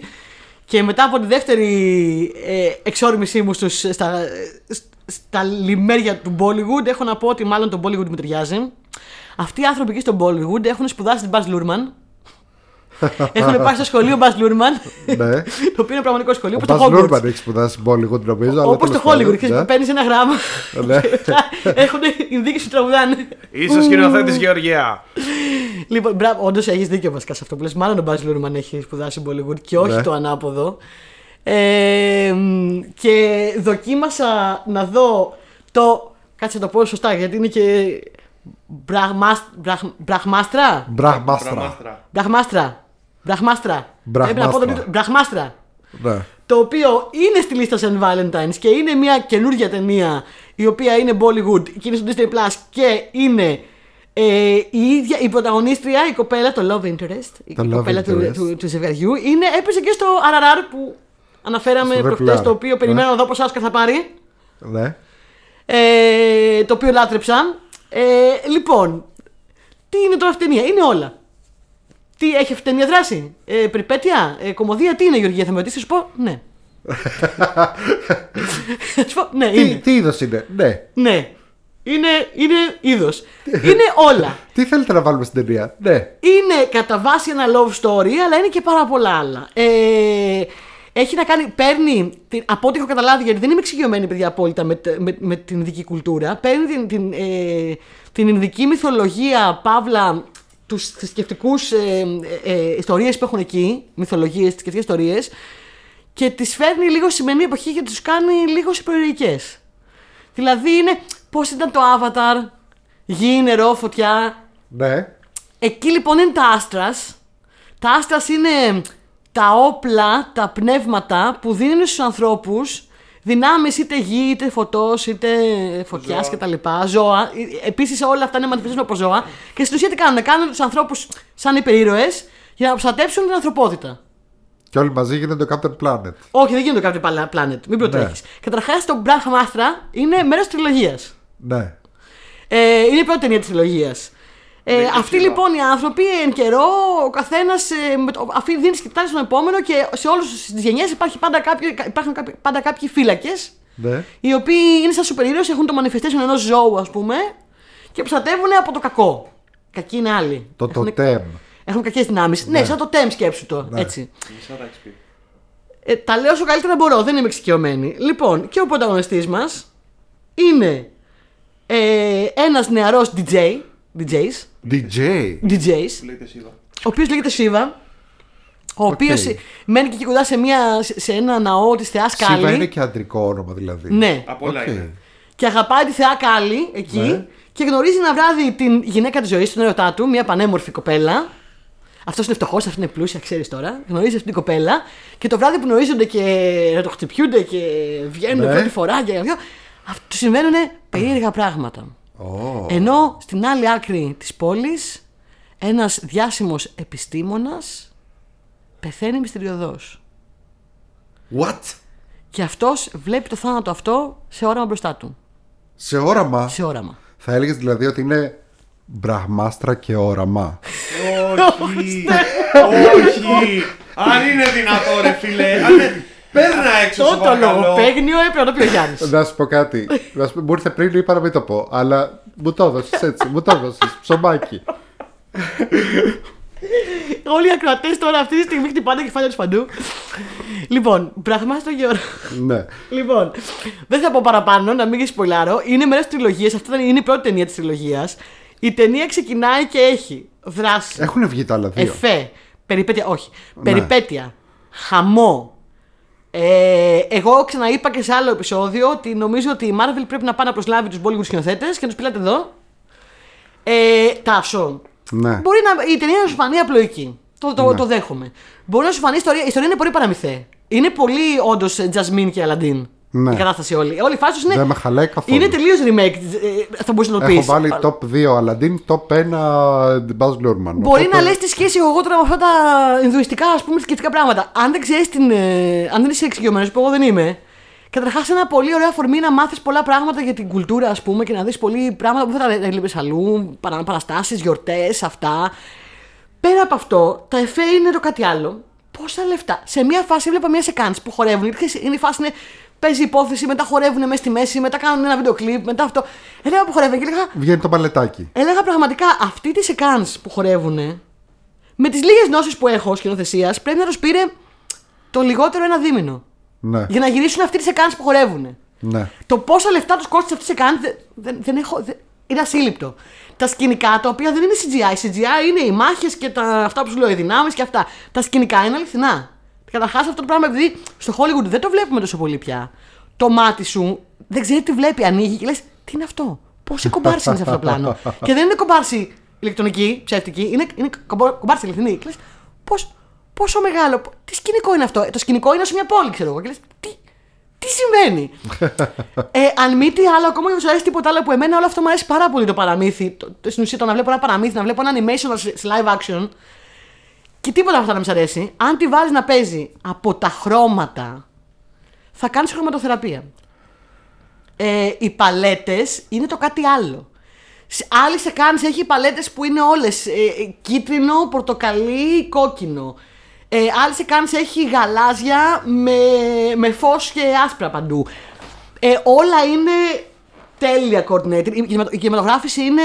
Η κινηματογράφηση που κάνουν αυτή τη στιγμή στο Bollywood, αυτή τη στιγμή, δεν ξέρω τι κάνανε παλιά γιατί δεν έχω ασχοληθεί πολύ, είναι. Ε, δεν υπάρχει καλύτερο πράγμα. Από πλευράς φωτισμού, camera work και όλα αυτά, μπορεί η ιστορία να σου φαίνεται παιδική, αφελή. Μπορεί να σου φαίνεται, οκ, ένοχο, ναι. Ε, σίγουρα τραβάει λίγο πολύ γιατί είναι ξέρεις, έτσι πολύ παιδικό. Συζητάνε πολλή ώρα, κοιτιούνται πολλή ώρα, ξέρεις, κοιτιούνται με Ναι, τι ναι, ώρες, ναι, ναι. χορεύουν με τις Παιδικό. ώρες. Ό,τι έχουμε δει από ελληνικό κινηματογράφο μέχρι στιγμής. Είναι έτσι, είναι η κουλτούρα τους αυτή. Αυτό. Αυτό δεν να πεις. Ναι. Είναι η κουλτούρα του αυτή. Ε, μόνο τα χρώματα. Είναι, τα μάτια μου κάνανε πουλάκια. Έτσι. Κοίτα- Κοίταγα έτσι. Δηλαδή, μόνο να τη βάλεις να παίζεις στο background και να λέει τα χρώματα. Δεν θες κάτι άλλο. Ε, δεν ξέρω. Νομίζω ότι είμαι Bollywood fan, μάλλον. Ενοχώ. Ναι. Απολαυστικό. Δεν έχω δει κάτι πιο όμορφο τελευταία. Αλήθεια. Οπτικά. Δεν έχω δει κάτι πιο όμορφο. Ναι. Δεν νομίζω ότι υπάρχει. Δεν ξέρω. Ε, το συστήνω επιφύλακτα. Μία ιστορία αγάπης για διαφορετικά γούστα. Αν θέλετε λίγο να διασκεδάσετε, να γελάσετε, να δείτε σκηνές μάχης, να δείτε ε, δυνάμεις, λέιζερ να βγαίνουν από τα χέρια, τα πάντα να δείτε. Λέει δεν βγήκαν από τα μάτια του. Χορό, μουσική. τα πάντα. Πραγμάστα θα περάσετε, σα το εγγυώμαι, θα περάσετε τέλεια. Ωραία. Ναι, Καταλάβεις κάποια στιγμή το βλέπα Ναι. και το έκλεισα το βράδυ γιατί δεν μπορούσα να κοιμηθώ. Γιατί μου, μου τράβηξε τόσο πολύ το ενδιαφέρον οπτικά. Και δεν μπορούσα να, να κοιμηθώ, να χαλαρώσω. Έλεγα πρέπει να το κλείσω και να χαλαρώσω λίγο γιατί δεν μπορώ να χαλαρώσω. Ήταν σε φάση. Χρώματα! Είναι τέλειο!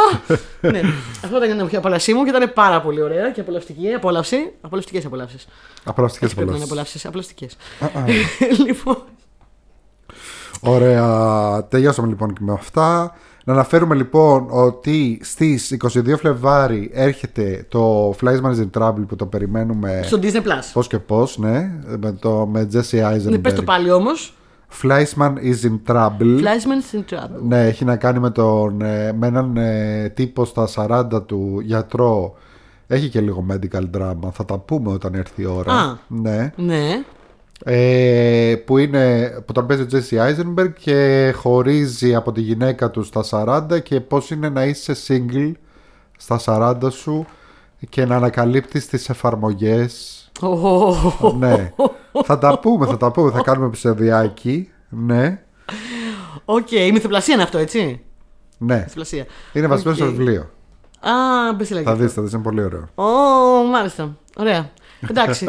λοιπόν, αυτά και άλλα πολλά και πολλά περισσότερα στο Disney Plus, λοιπόν. Χορηγός επεισόδιο Disney Plus.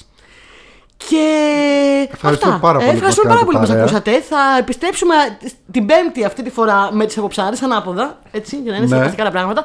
Με τις αποψάρες της εβδομάδας κτλ. κτλ Όπως τα ξέρετε. Ε, και μέχρι τότε. Μπορούν να μας βρούνε. Δεν το πω αυτό. Α, στα social media της εκπομπής. Ναι. Το ξέχασα. Μέχρι Ούτε- τότε που θα ούτε στην αρχή επιστρέψουμε. δεν το είπες. Μπορείτε να μας βρείτε Παίρνω στα τα social χριστιανά Είχα- τηλέφωνα. Είχαμε πολλά πράγματα να πούμε σήμερα, λοιπόν. Ναι. Εντάξει, κοίτα να δεις, μια μισή ώρα. Λοιπόν, μέχρι τότε την Πέμπτη μπορείτε να μας βρείτε στα social media της εκπομπής μας που είναι Facebook, Instagram, Google Podcast, Anchor, Spotify, YouTube, WordPress, Discord και στο Facebook group μας Pop Cultures που έρχεστε και λέμε τα νέα μας, τα meme μας, τα top 5 Παίζουμε μας, τα τα παιχνίδια πράγματά μας, μας, παίζουμε τα τα παιχνίδια μας ωραία. και Ε, κάνουμε όλα τα σχετικά. Κάντε μας ένα follow, ένα like. ε, ε, μόνο αυτό ζητάμε, τίποτα άλλο. Μόνο αυτό ζητάμε από εσάς. Ναι. Ένα follow, ένα like, ένα subscribe. πέντε Και αστέρια. τα λέμε ξανά σε λίγες μέρες με αποψάρες ανάποδα όπως είπαμε. Μέχρι τότε, Γεια Γεια σας. σας.